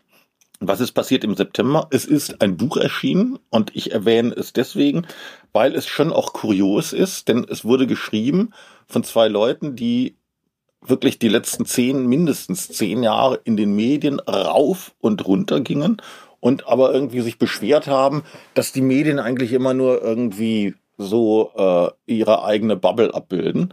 Und ich spreche es auch deswegen an, weil du es besprochen hast im Literaturteil von, ähm, von Cicero. Es geht um das Buch Die vierte Gewalt, geschrieben von Richard David Precht und Harald Welzer. Und es hat sich als ein Bestseller erwiesen. Findest du das kurios? Nö. Erstmal sind beide, vor allem auch Precht, in großen Teilen der lesenden Bevölkerung anerkannte Autoren. Also, dass jemand, der Precht liebt, dann auch das nächste Precht-Buch kauft, egal was drin steht, das finde ich jetzt nicht so überraschend. Ich finde auch zweitens, dass ähm, die Kritik am, an der Funktionsweise des medialen Komplexes, die ist ja nicht falsch. Es ist doch nicht falsch zu sagen, dass der öffentlich-rechtliche Rundfunk eigentlich, weil er beitragsfinanziert ist, die Aufgabe hätte, ohne Absehung von Quoten oder in Absehung von Quoten und so weiter, ähm, das zu berichten, was aus einigermaßen objektiver Sicht nötig ist, um das Geschehen in der Bundesrepublik, in der Welt zu verstehen und sich eine eigene Meinung zu bilden. So. Das passiert ja schon beim öffentlich-rechtlichen Rundfunk nicht. So. Und es ist doch genauso. Oh, oh. Da denn? begibst du dich aber auf dünnes Eis. Nee, das ist doch klar. Ja, aber Kritik am öffentlich-rechtlichen Rundfunk gilt mittlerweile schon als, sagen wir mal, Nee, da sind wir, glaube ich, drüber hinaus. Das war vor fünf Jahren so. Inzwischen, glaube ich, ist der, der, die Kritik so weit verbreitet, dass sie eher. dass selbst Tom Buro den öffentlich-rechtlichen Rundfunk am liebsten abschaffen möchte. Ja, aber jetzt auch die privaten Medienunternehmen, die haben ein anderes Problem. Die müssen noch viel mehr auf Auflage, nicht aus, äh, wie soll ich sagen, Prestigegründen, sondern um Einnahmen zu erzielen, Werbeanzeigen zu generieren und so weiter setzen. Natürlich gibt's da ein Problem. Und da haben sie, finde ich, in Verbindung mit äh, Medien wie Twitter, Facebook, also soziale Netzwerke, haben sie einfach den Finger in die Wunde gelegt. Also ich würde mal sagen, die Hälfte des Buches ist einfach eine angemessene, korrekte, kritische Intervention in den Bereich öffentlicher und nicht öffentlicher Medien. Ich habe es nicht gelesen, ganz ehrlich, ich habe es nicht gelesen, obwohl ich es wahrscheinlich hätte tun sollen. Ich habe nur den Auftritt gesehen von von Welzer und ich, ich, ich weiß nicht, ob beide da waren, bei Lanz, glaube Ja, ich. Da, ja. Also Welzer und Precht traten an gegen Melanie Ammann und äh, Robin Alexander von der Welt und die haben eine wahnsinnig schlechte Figur gemacht. Einfach Robin Alexander ist sowieso der coolste, ja, also der Das Wälzer und Precht haben eine schlechte Figur gemacht. absolut, ja, absolut, weil denen wurden sozusagen Unsauberkeiten nachgewiesen. Was heißt nachgewiesen? Also die Kollegen Ammann und, ähm, und Robin Alexander haben darauf aufmerksam gemacht, dass das Buch nicht wirklich stringent argumentiert ist, durchargumentiert ist. Hast du auch gemacht, glaube ich. Ne? Da wird dann irgendwie gesagt, ja, einerseits muss man also hier, also alle, also alle Medien irgendwie sind, sind sozusagen begeben sich freiwillig in Mainstream und an einer anderen Stelle haben sie ich habe es, wie gesagt, ich habe es nicht Buch, das Buch habe ich nicht gelesen, aber es wird ja offenbar kritisiert, dass Cicero in der Flüchtlingskrise, sagen wir mal, eine nicht ganz so mainstreamige Position eingenommen hat, indem man, wir, wir haben ja nicht irgendwie gesagt, also die Flüchtlinge sind alle gefährdet, gar nicht, ja, wir haben einfach nur gesagt, Freunde, da passiert was und das wird nicht so einfach, wie es jetzt irgendwie von der Politik aus dargestellt wird, ja. Und das wurde dann wiederum irgendwie von Welzer und Precht sozusagen, ja, also runtergeputzt. Oder habe ich das falsch verstanden? Nee, das, das ist im Prinzip so. Das Buch ist hoch widersprüchlich. Also auf der allgemeinen Ebene bringen sie, finde ich, vernünftige Analysen und ähm, auch für den Medienbetrieb zwar unangenehme, aber korrekte Kritiken. Aber sie sortieren das Ganze am Ende nach ihrer persönlichen Weltanschauung. Also im Prinzip sagen sie halt immer dann, wenn es ihrer persönlichen Weltanschauung entspricht, dann kritisieren sie es nicht, dann loben sie es. Mhm. Und wenn es ihrer persönlichen Weltanschauung nicht wieder nicht entspricht, dann kritisieren sie es halt. Also es ist komplett weltanschaulich gelenkt, was Also ganz normal eigentlich. Ne? im Prinzip ganz normal, nur intellektuell verbrämt, ja. Und das ist die Widersprüche in dem Buch sind am Ende so schreiend, ja, das, also das finde ich auch ein bisschen bedauerlich, ne? Also so eine, Robin Alexander hat das ja bei Lanz auch ausgebreitet. Ähm, Eine Hauptkritik ist so, ja, die Journalisten, die These ist ja, es gäbe eine, eine Art Gleichschaltung, so war es ja mal in einer Buchankündigung formuliert der Presse. Alle schrieben dasselbe. Warum? Also was ist der Grund dafür? Weil Journalist A um Anerkennung von Journalist B bei einem anderen Medium buhlt. Also, Das ist total richtig. Das ist absolut, das entspricht total meiner Erfahrung. Total meiner Erfahrung. ja? Absolut. Witzig, okay. dann Absolut. Ich aus. mal, wir hatten mal, Alexander, mal kurz erstmal, Alexander sagt, das ist ja völliger Blödsinn. Normalerweise ringt ein Journalist um Singularität, also um ein eigenes Profil, um sich aus dem Markt der Meinung irgendwie hervorzutun. müsste man denken, ja. Ja, dann mal los. Also mir erschien das, es ist nicht mein persönliches Lebensgefühl, was Robin Alexander da sagte. Äh, aber wenn du sagst, nee, es ist ganz anders, du bist ja der, der Profi, im Verhältnis zu mir jedenfalls, dann musst du jetzt nochmal zu der Verteidigungsrede für Precht und Wälzer ausholen. Nee, mache ich gar nicht. Ich sag dir einfach, nee, ich sag dir einfach nur, was meine Erfahrung war in dieser, in dieser Flüchtlingskrise und Postflüchtlingskrise, als wir dann bei Cicero hatten wir ja eine Position eingenommen, habe ich ja gerade geschildert, die war, die war kritisch, wie das, wie sich das auch, würde ich sagen, gehört für Journalismus, wenn alle Hurra schreien, dass man dann erstmal hinterfragt, ja. Und jedenfalls kam dann irgendwann eine Journalistin von der Taz, glaube ich, zu uns, zu Cicero und wollte irgendwie eine Geschichte über uns machen, so wer wir sind und, und was wir vorhaben. Und äh, ich, mein Gefühl war, die hatte ihre Geschichte vorher schon im Kopf. Und egal, also das ist ja auch, das ist ja auch ein Problem von Journalismus, dass die meisten Kollegen dann irgendwie schon wissen, was sie dann schreiben und das wird irgendwie sozusagen gerade recherchiert, ja, also äh, chercher la fortune. Und ähm, und der hatte ich dann tatsächlich in dem Zusammenhang gesagt, ich empfinde es als einen sich selbst gleichschaltenden Journalismus. Ja? Also die Kollegen stimmen sich irgendwie gar nicht mal formal miteinander ab. Ja, das ist im Prinzip so ein bisschen wie die Tankstellen, weißt du? Also du musst, du musst kein Kartell bilden, sondern die Preise für, das, für den Liter Benzin, die hängen da und jeder richtet sich irgendwie sozusagen informell danach. So kam mir das vor und ich habe gesagt, ich habe den Eindruck, dass wir sozusagen einen sich selbst gleichschaltenden Journalismus erleben. Die hat daraus gemacht einen gleichgeschalteten Journalismus, was natürlich was völlig anderes ist, ja, was völlig anderes. Also es geht gar nicht darum, dass du dass du irgendwie, das denken ja auch noch viele so, viele AfD und, und irgendwie so, so Kreise, die denken, dann gibt's irgendwie, dann gibt's so Anrufe in den Redaktionen beim Chefredakteur und dann meldet sich das Kanzleramt und die sagen irgendwie, also folgendes müsst ihr heute schreiben, Tagesbefehl. Das ist ja totale Quatsch. Das braucht's auch gar nicht. Die Kollegen richten sich nach sich selbst und das ist wahrscheinlich soziologisch auch völlig begründbar, warum das so passiert. Du willst nicht, ich glaube, du hast einfach keinen Bock sozusagen der der Maverick zu sein. Du willst, du fühlst dich einfach wohler im Kreis von Leuten, von like-minded people, wie man sagen würde. Aber was stimmt dann mit dir nicht? Bei dir ist das ja offenbar anders. Bist du zu, in der Jugend, in der Jugend zu wenig oder in der Kindheit zu wenig auf den Arm genommen worden? Vielleicht habe ich dieses Wagenknecht gehen, keine Ahnung, aber irgendwie, irgendwie musste meine Frau fragen. Also es ist jedenfalls so. Aber komm, wir gehen jetzt, wir gehen jetzt über. Erstmal gehen wir über in den Herbst und das ist ein guter Moment, um den letzten und den vierten Ro äh, Wein äh, heute aufzumachen. Und zwar ein Rotwein, wie sich das gehört, für den Herbst. Wir sind gleich im Oktober.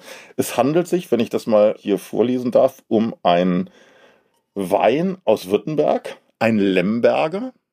Sagt ihr das was? Lemberger? Ja, es sind drei Prozent im, im VDP große Gewächsanbau. Lemberger, also eine. Also Riesling hat 60 Prozent, Lemberger es ist eine Seltenheit. Okay, und das ist ein Lembacher vom Weingut Aldinger. Großes Weingut aus Württemberg. Lemmler, Fellbach, äh, großes Gewächs 2017. Sieht wahnsinnig schön aus. Das Weingut soll übrigens aus dem Jahr 1492 stammen. Von Aldinger, ja? Ja, ja, ja. Nicht, nicht die Flasche, ja. Ja, die Flasche nicht. Woher weißt du das? also gegoogelt hat er nicht. Das kann ich jetzt hier mal zu Protokoll geben. So, wir sind jetzt im Oktober. Ja. Ein Ereignis, das wahrscheinlich die politische und allgemeine Öffentlichkeit auf lange Zeit hin prägen wird. Elon Musk kauft für 44 Milliarden Twitter. Ich finde das super. Dass es solche Leute noch gibt, finde ich erstmal super. Wir haben, ich, ich war auch, ich, ich bin ganz persönlich fasziniert von Elon Musk und wir haben einen Titel gemacht. Wir hatten eine Titelgeschichte bei Cicero über Elon Musk, weil ich den für eine ganz außergewöhnliche Gestalt halte, wie man das wie man das gar nicht mehr kennt, der ist, das ist, eigentlich ist das so eine Art Entrepreneur in Megamaßstab, ja, also der ist, der, der bespielt irgendwie jedes Feld, der ist eigentlich Unternehmer, der ist Erfinder, der ist, der mischt sich in die Politik ein. Ich finde das, ich finde das den Hammer, ja, dass, dass so jemand auch gefährlich sein kann. Das will ich überhaupt nicht bestreiten und, und viele, also gerade Linke gehen ja ab wie ein Zäpfchen, wenn die nur den Namen hören, ja, und, und, und was der aber so macht und wie der, du hast ja normalerweise diese Trennung. Also, also gerade in Deutschland, ja. Wirtschaft und Politik. Also finde mal einen CEO in Deutschland, der bereit ist, sich auch nur ein kleines bisschen aus dem Fenster zu legen, politisch. Das macht, das wagt ja keiner, ja.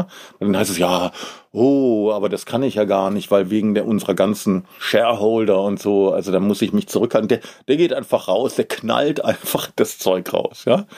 Wo ich mich frage, ist das intelligent, ist das nicht intelligent? Er scheint ja, also ich glaube, Stand heute hat er ja irgendwie Erfolg. Also er hat Twitter gekauft, hat jetzt gerade darüber abstimmen lassen, ob er Twitter CEO bleiben soll oder nicht. Das würde ich mir mal wünschen für andere, äh, für andere Konzerne, dass die das, äh, das sagen. Das nicht. Also ich hinterfrage mich selbst, also entscheide selbst, ob ich das kann oder nicht. Aber ähm, ich finde den eine, eine wirklich faszinierende Figur, weil er auch ein echter, er ist halt ein echter Rule Breaker, ja. Also der, bei, bei dem habe ich immer den Eindruck, der geht einfach einen Schritt weiter. Und das, und das, das kann auch ein Fehltritt sein, ja, aber er wagt was. Und ich, ich mag solche, ich mag solche Figuren.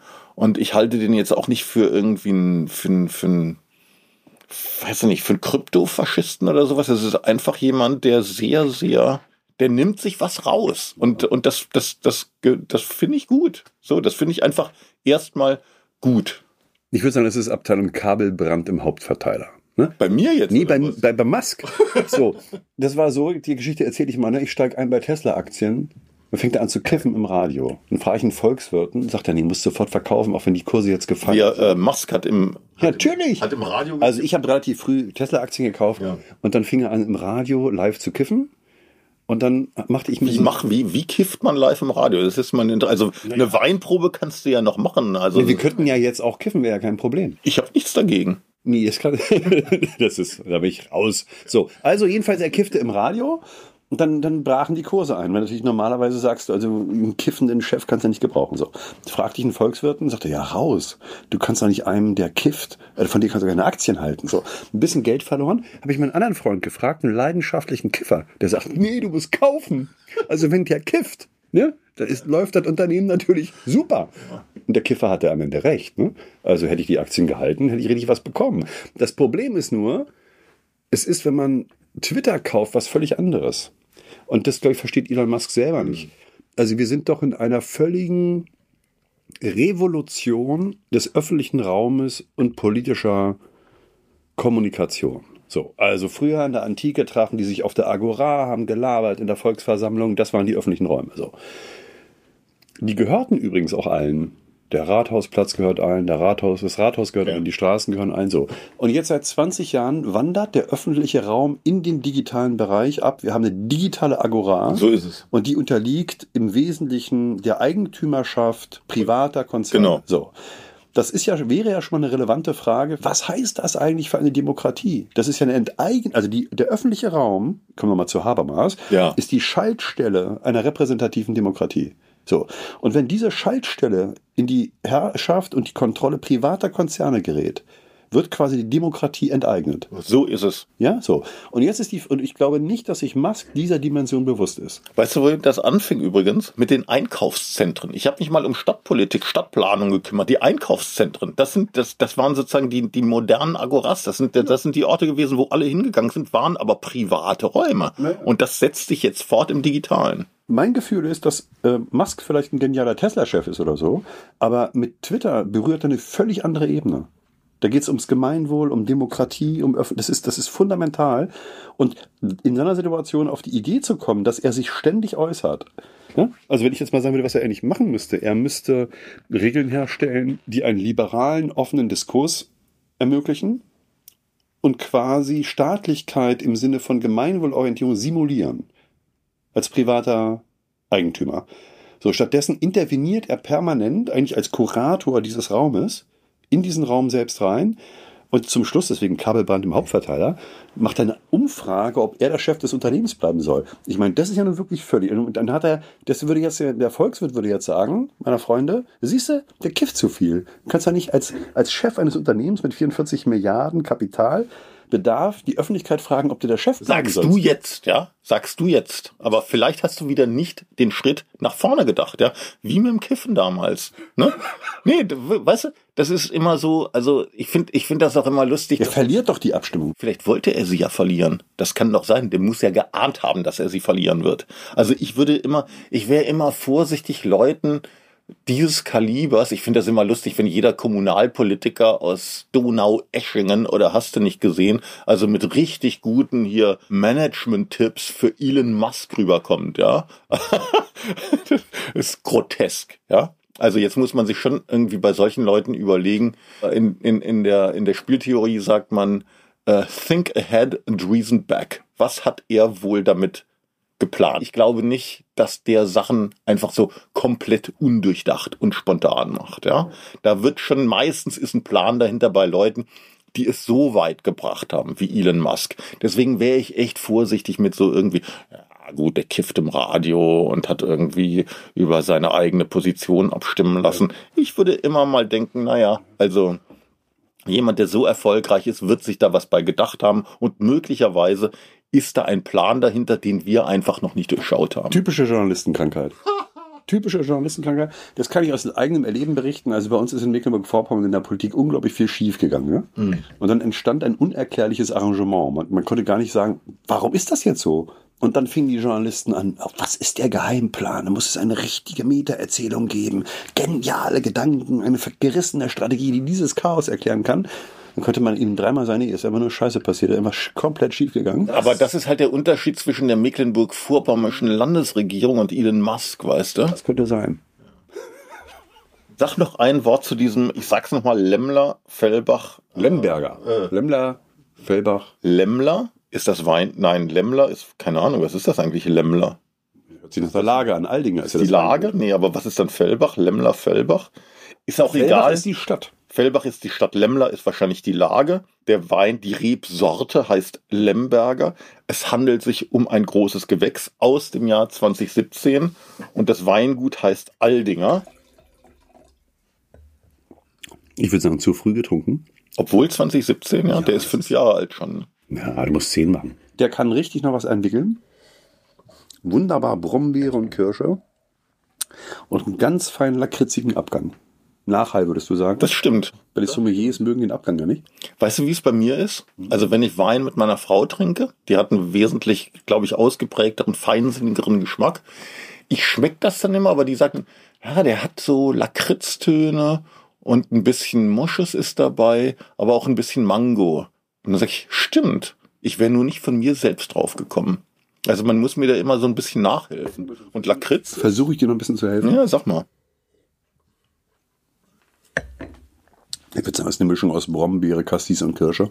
Was ist ein Lemberger eigentlich für eine, für eine, für eine Rebsorte? Ist das das, was in, ist das in Südtirol der, nee, weiß ich nicht, Lemberger? Ich weiß gar nicht, ob es das in Südtirol gibt. Das ist halt der Spätburgunder des Württemberger. Ist das eine autochtone Rebe aus Württemberg?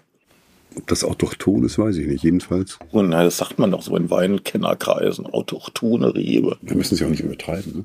Pass mal auf, wir gehen jetzt mal hier zum, äh, zum November und ich bin dran. Was habe ich mir aufgeschrieben? Als Berliner liegt das ja nahe. Berliner Verfassungsgerichtshof erklärt den Urnengang vom September 2021 für ungültig, zumindest was das Abgeordnetenhaus angeht und die Wahlen zu den, ähm, zu den Bezirksparlamenten. Das ist nun wirklich kurios. Ich kann mir nicht erinnern, dass es sowas jemals gegeben hätte in Deutschland. Also ich würde sagen, das ist mehr als kurios. Der demokratische Rechtsstaat lebt ja von der Idee, dass sämtliche Legitimationen aller anderen Verwaltungs- und Gesetzgebungsvorgänge von dem Wahlakt der Bürger ausgehen. Das klingt, als hätte Habermas das so niedergeschrieben. Nee, ja, nee, so ist ja die Idee der, der modernen Demokratie. Also der, die, die, die Bürger übertragen ihre Souveränität auf Abgeordnete, die wiederum auf die Regierung. Das heißt, an dieser Entscheidung hängt das gesamte Staatswesen. Ja. So. Dann könnte man umgekehrt schlussfolgern, es gibt genau zwei Sachen, die ein Staat vor allem zu organisieren hat. Er muss entscheiden, wer dazugehört und wer nicht und er muss diese Legitimationskette sauber garantieren können. Mhm. So. Das ist ungefähr so, also wenn, wenn, man, wenn man nicht mehr in der Lage ist, eine Wahl zu organisieren, das ist ungefähr so, als wenn du als Bäcker nicht mehr in der Lage bist, den Teig anzurühren. Dann kannst du eigentlich komplett aufhören. Das ist ein Debakel ohne Ende. Und ich habe jetzt irgendwie gehört, der Gerichtshof hat ja entschieden, dass in einer gewissen Frist gesetzlich vorgegeben die Neuwahl stattzufinden hat. Und dann hätten die zuständigen Verwaltungsmitarbeiter gesagt, oh Gott, oh Gott, kriegen wir nicht. Ja. So eine kurze Frist, das geht auf, sind drei Monate, das kriegen wir nicht hin. Also, das ist ja, man, man sieht ja wirklich dem Zerfall des demokratischen Rechtsstaates in Echtzeit zu. Und ich hätte folgenden Tipp, ihr lebt ja in Berlin. Ja. Ruft die Alliierten an, ob sie das Ding wieder übernehmen können. Da haben die keinen Bock drauf, würde ich sagen. Also, könnte ich mir nicht vorstellen. Ich weiß auch gar nicht, ich kenne die Telefonnummern der Alliierten nicht.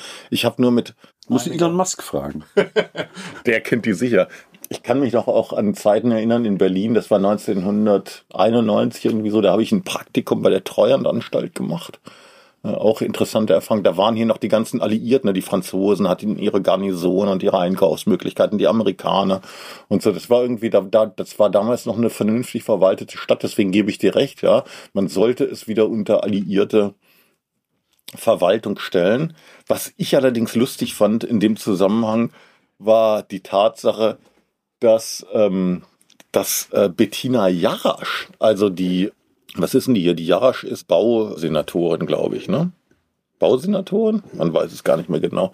Also Frau Jarasch war in Budapest irgendwie und hat sozusagen hat den Leuten in Ungarn gesagt, warum also das dieses ganze ungarische System ist natürlich Ungarn ist absolut keine Vorzeigerdemokratie, ja, aber dass ausgerechnet Frau Jarasch aus Berlin nach Budapest fährt, um den Leuten zu sagen, wie Demokratie funktioniert, wo praktisch zeitgleich gesagt wird, die Wahl muss wiederholt werden. Das ist Humor in Reinform.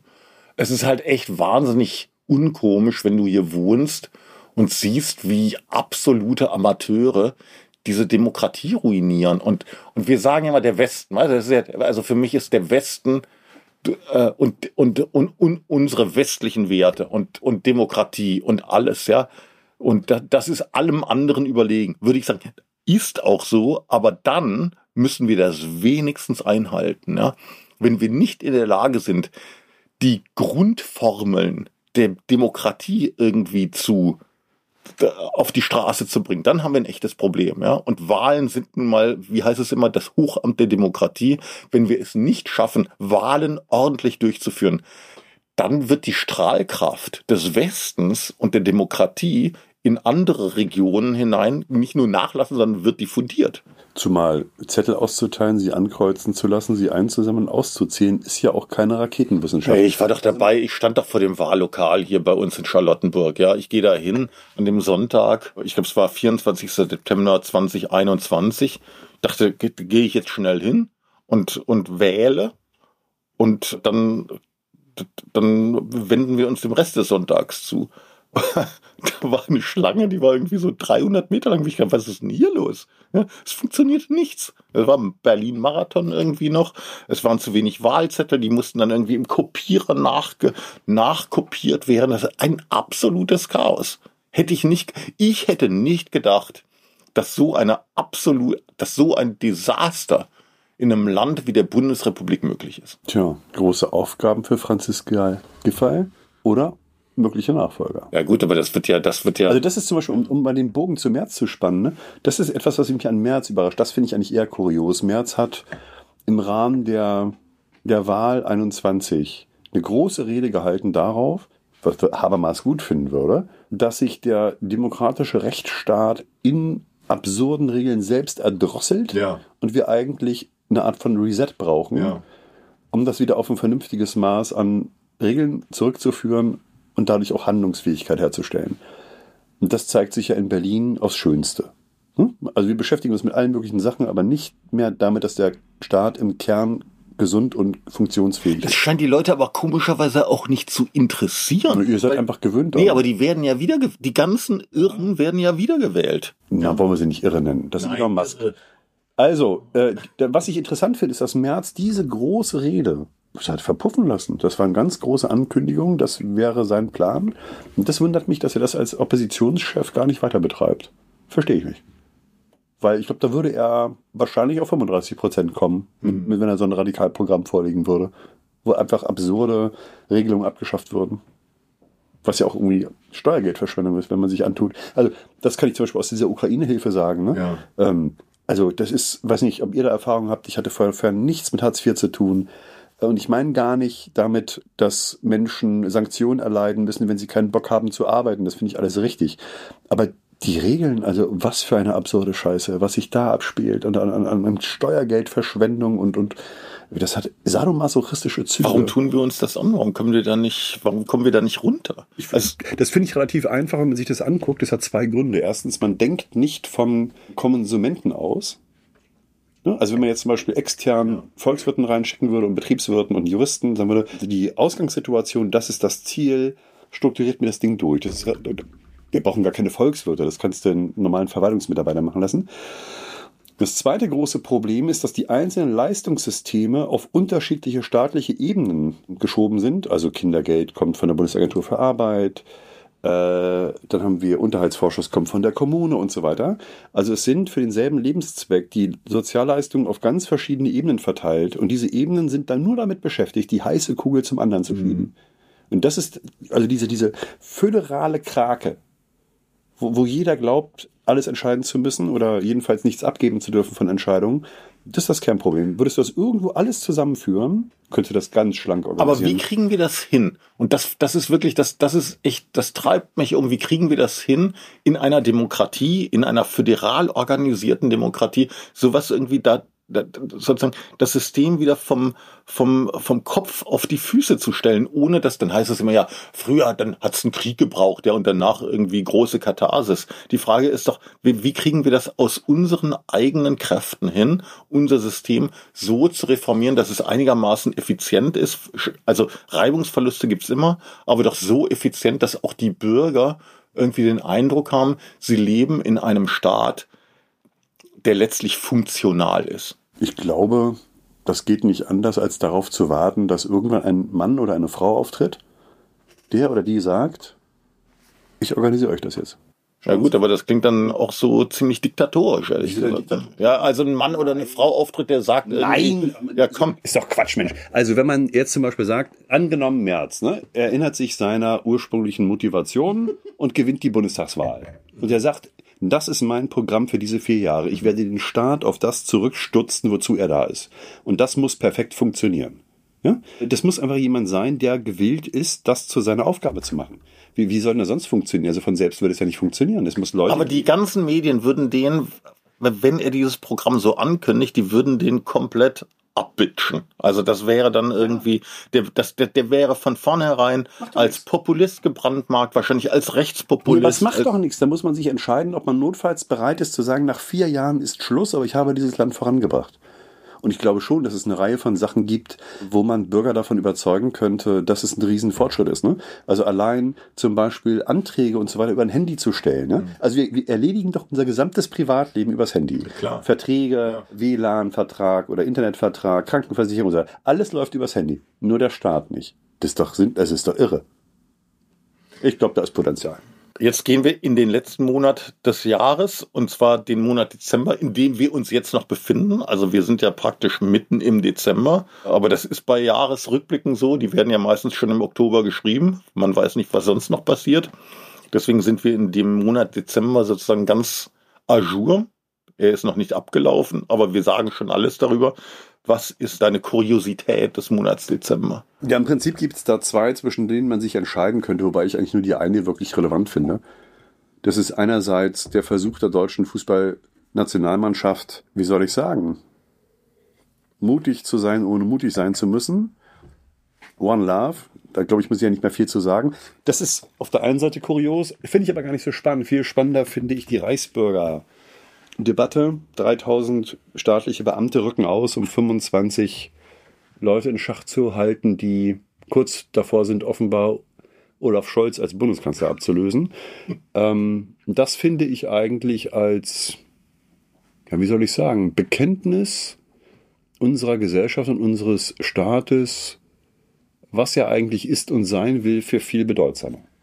Also kurios war jedenfalls beides, da muss ich dir recht geben. Die, äh, der Auftritt der deutschen Nationalmannschaft in Katar, der war wirklich kurios, weil wir haben ja kein Fußball gespielt, sondern, oder wir, ich sag wir, also die deutsche Nationalmannschaft. Und und die Innenministerin, also gut, die hat sowieso kein Fußball gespielt, aber es ging auch gar nicht um Fußball, sondern es ging darum irgendwie um, um Virtue Signaling, nennt man das. Ja, also wir, wir bekennen, dass wir die Guten sind. Und äh, leider war das aber ein Sportturnier, ja. Und bei einem Sportturnier musst du erstmal durch sportliche Leistungen überzeugen. Das hat halt nicht funktioniert. Und wenn das nicht funktioniert, das ist wie in einer Demokratie, wenn der Wahlakt nicht funktioniert, hinterfragst du alles, was dahinter steht, ja. Und ähm, weil dieses ganze Gedöns, was der gemacht haben, One Love Armbinde und Hand vor den Mund halten, letztlich nicht gekrönt war von sportlichen Erfolgen. Und das ist das Risiko immer, dass man eingeht, wenn man, wenn man sozusagen auf, auf Bekenntnis, auf, auf Symbolik setzt, dann äh, riskierst du, dass alles, was dahinter steht, in dem Fall der Sport, auch desavouiert wird. Und äh, das genau das ist passiert. Bei den Reichsbürgern ist natürlich, da ist natürlich, also Kuriosität wohnt ja schon dem inne, weil Reichsbürger allein teilnehmen. Das ist ja wirklich eine ganz kuriose Gruppierung, von der ich bis heute nicht weiß, was sie eigentlich wollen. Ich habe diese Reichsbürger erlebt bei den zwei großen Anti-Corona-Maßnahmen-Demos vor, vor zwei Jahren, 20, 2020 war das, glaube ich, irgendwie äh, wo die in großer Zahl auftraten, was mich gewundert hat. Ich habe gedacht, dass also, also eine solche praktisch so eine Sekte, die kann gar nicht so viele Mitglieder haben. Da waren aber sehr viele Leute von denen. Und ich habe bis heute nicht verstanden, was die eigentlich genau wollen. Das ist ein, einfach ein große, eine, also ich glaube, das ist eine ganz große Unzufriedenheit mit den bestehenden Verhältnissen. Und ich glaube, viele von denen wollen auch irgendwie auf eine komische Art und Weise zurück in frühere Zeiten. Und deswegen hat mich das auch nicht gewundert, dass da so ein, so ein Adliger dabei ist. Aber natürlich ist das völlig absurd und wirklich auch kurios, dass dann die Innenministerin sagt, ein Abgrund von terroristischer Bedrohung. Also Entschuldigung, wenn du den gesehen hast, und ich will das wirklich, ich will es nicht kleinreden, ja. Aber der Typ, der da, äh, dieser, dieser, weiß nicht, wie heißt der Prinz Heinrich Reuss oder irgendwie sowas. Prinz Heinrich der 13. Der 13. Reuss, der dann irgendwie aus seiner Frankfurter Westendvilla herausgeführt wurde. Das war wirklich kurios. Und das, das, also, ich glaube, das sehen auch viele Leute so, die denken, also das, das matcht sich einfach nicht mit ihren eigenen Erfahrungen, was die Bedrohung der inneren Sicherheit angeht. Ja, und das finde ich das Problem. Aber Frankfurter Westend, der war doch irgendwie, war das nicht hier irgendwie äh, Waldmannsheil, irgendwie so ein Schloss, irgendwie in Thüringen? Nee, aber gewohnt hat er im Westend, ne? Okay. Wie siehst du das? Also diese Reichsbürger-Leute sind schon eine etwas größere Bewegung und auch gar nicht so ungefährlich. Ne? Also das, was die umtreibt, ist zunächst einmal, würde ich sagen, diskutabel. Diskutabel inwiefern? Ja, die Dokumente des Parlamentarischen Rates bei der Gründung des Grundgesetzes geben ja Folgendes wieder, dass die Mütter und Väter des Grundgesetzes das nicht für eine Verfassung hielten. Ja. Also Carlo Schmidt, glaube ich, hat für die SPD gesagt, das ist eine bloß eine, wie so eine Bretterhütte oder so. Ne? Das ist jetzt, glaube ich, nicht ganz äh, korrekt vom Zitat her, aber vom Sinn. Der sagt, es ist bloß eine Bretterhütte, was wir jetzt hier gerade bauen, bis irgendwann die deutsche Einheit kommt und mhm. wir eine richtige Verfassung ja. machen mit Volksabstimmung und so weiter. Also es ist vollkommen klar, dass die Vätermütter des Grundgesetzes das nur für eine Übergangsregelung hielten, die wiederum zustande kam unter Beobachtung und auf Erlaubnis der Alliierten. Ja, so. Und jetzt hätte man nach dem Geiste des Grundgesetzes nach der deutschen Einheit eigentlich genommen diesen Prozess auslösen müssen, eine gemeinsame Verfassung zu erarbeiten, die dann auch vom Volk abgestimmt wird, als wirkliches letztliches Gründungsdokument der Bundesrepublik Deutschland. Und so ist es nicht gekommen, sondern man hat gesagt, nee, nee, indem die deutsche Bevölkerung schon seit Jahrzehnten dieses Grundgesetz akzeptiert, hat es ja quasi bereits eine Volksabstimmung durchgeführt. Und indem die DDR dann dem der Bundesrepublik Deutschland beigetreten ist, hat es im Prinzip auch eine Volksabstimmung vorgenommen. Ist ja auch so, oder? Man da, ja, das kann man so sehen. Aber das ist deren, deren Problem. Die sagen, nee, das ist doch immer noch ein alliiertes Oktroi und wir sind immer noch nicht irgendwie aber Entschuldigung, das ist doch nicht deren Problem. Die haben doch ganz andere Probleme. Also wenn wir in Deutschland mit irgendwas kein Problem haben, dann ist es die Verfassung. Also denen geht es doch um was anderes. Ja, so sehen die das aber so. Und als Finanzminister war das schon schwierig, da traten dann so Leute auf. Du hattest mit denen echt ja, natürlich. Also die haben dann, na, die kriegen ja Bescheide, Steuern zu zahlen, ne? Und dann sagen die natürlich, aber ich akzeptiere euch doch gar nicht als Behörde. Ich bin, deutsches, die BRD gibt's ja gar nicht. Also zahle ich auch keine Steuern. Und das ist nicht so harmlos. Also die sind dann in Finanzämter eingeritten und haben dann Mitarbeiter bedroht. Ja, weil die natürlich auch richtig einen am Wirsing haben. Die kiffen ja nicht nur, da ist ja noch mehr nicht in Ordnung. Also wir haben uns schon dann mit Sicherheitskonzepten und so weiter beschäftigt. Und leider machte ja gerne Aprilscherze. Mein geilster Aprilscherz war leider nicht durchsetzbar, weil mein Pressesprecher das unterbunden hat. Ich dachte mir so, pass mal, wir machen Folgendes. Ich hatte wieder so ein Schreiben von so einem Reichsbürger, der also mir geschrieben hat, dass er nicht akzeptiert, dass er Steuern zahlen muss, weil, weil es mich ja gar nicht gibt, also als Amt. Und weil er hat dann unterschrieben, irgendwie sogar mit Kaiser oder so. Und dann dachte ich mir, ist doch wunderbar, ich schreibe zurück und sage, endlich habe ich sie. Ich frage mich die ganze Zeit, wer eigentlich der Rechtsnachfolger von Adolf Hitler ist und wem wir die ganzen Rechnungen für die Reparationen schicken können. Sie überweisen jetzt bitte mal ein paar zig Milliarden an uns zurück. So, ne? Durfte ich leider nicht machen, wurde als, wie soll ich sagen, zu riskant angesehen. Aber eigentlich, äh, also zu riskant mit Blick auf die Mitarbeiter, weil wenn der provoziert worden wäre, hätte es sein können, dass er in die Finanzämter einreitet und dann irgendwie arme A9-Beamte irgendwie malträtiert, die ja. gar nicht wissen, was ihnen geschieht. Ne? Faktisch wäre er wahrscheinlich nicht in der Lage gewesen, die Reparationen irgendwie vom eigenen Konto. Doch, der hätte sich ja was gedruckt. Der hätte ja Reichsmark überwiesen, wäre kein Problem gewesen. Das ist gut. Also eigentlich ist das Leben ist eigentlich nur eine Illusion und das haben wir jetzt irgendwie in diesem Podcast erlebt. Mhm. Ähm, eine Illusion jedenfalls ist nicht, dass der deutsche Wein wahnsinnig gute wahnsinnig gute Qualität liefert, insbesondere vom VDP, insbesondere in der Kategorie großes Gewächs. Und ich wiederhole, es ist kein gesponserter Podcast. Wir hatten irgendwie großen Spaß. Ich habe mich gern mit dir unterhalten, wie ich mich immer gern mit dir unterhalte. Ich hoffe nur, dass sich das irgendwie für unsere Zuhörer transportiert. Vielen Dank, dass du da warst. Und äh, ich würde sagen, wenn ähm, das bevorstehende Jahr so heiter weitergeht, dann können wir das auf jeden Fall in zwölf Monaten wiederholen. Was denkst du? Also ich würde sagen, herzlichen Dank für die Einladung und die besten Grüße an die Genossinnen und Genossen vom VDP. Absolut. Wobei das keine Genossinnen und Genossen sind, sondern einzelwirtschaftlich arbeitende Weingüter. Ich glaube, das ist genau das, was die unterscheidet von den Genossenschaften. Ne? Aber nein, Leute, die guten Wein machen, sind für mich Genossen. Und es gibt auch Genossenschaften, die Mitglied im VDP sind. Und damit endet die heutige Sendung. Vielen Dank. War eine tolle Zeit. Vielen Dank auch Ihnen, liebe Hörerinnen und Hörer, dass Sie dabei waren.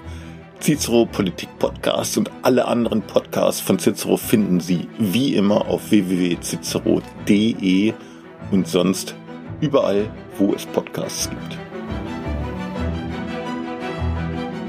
Cicero Politik, ein Podcast von Cicero, das Magazin für politische Kultur.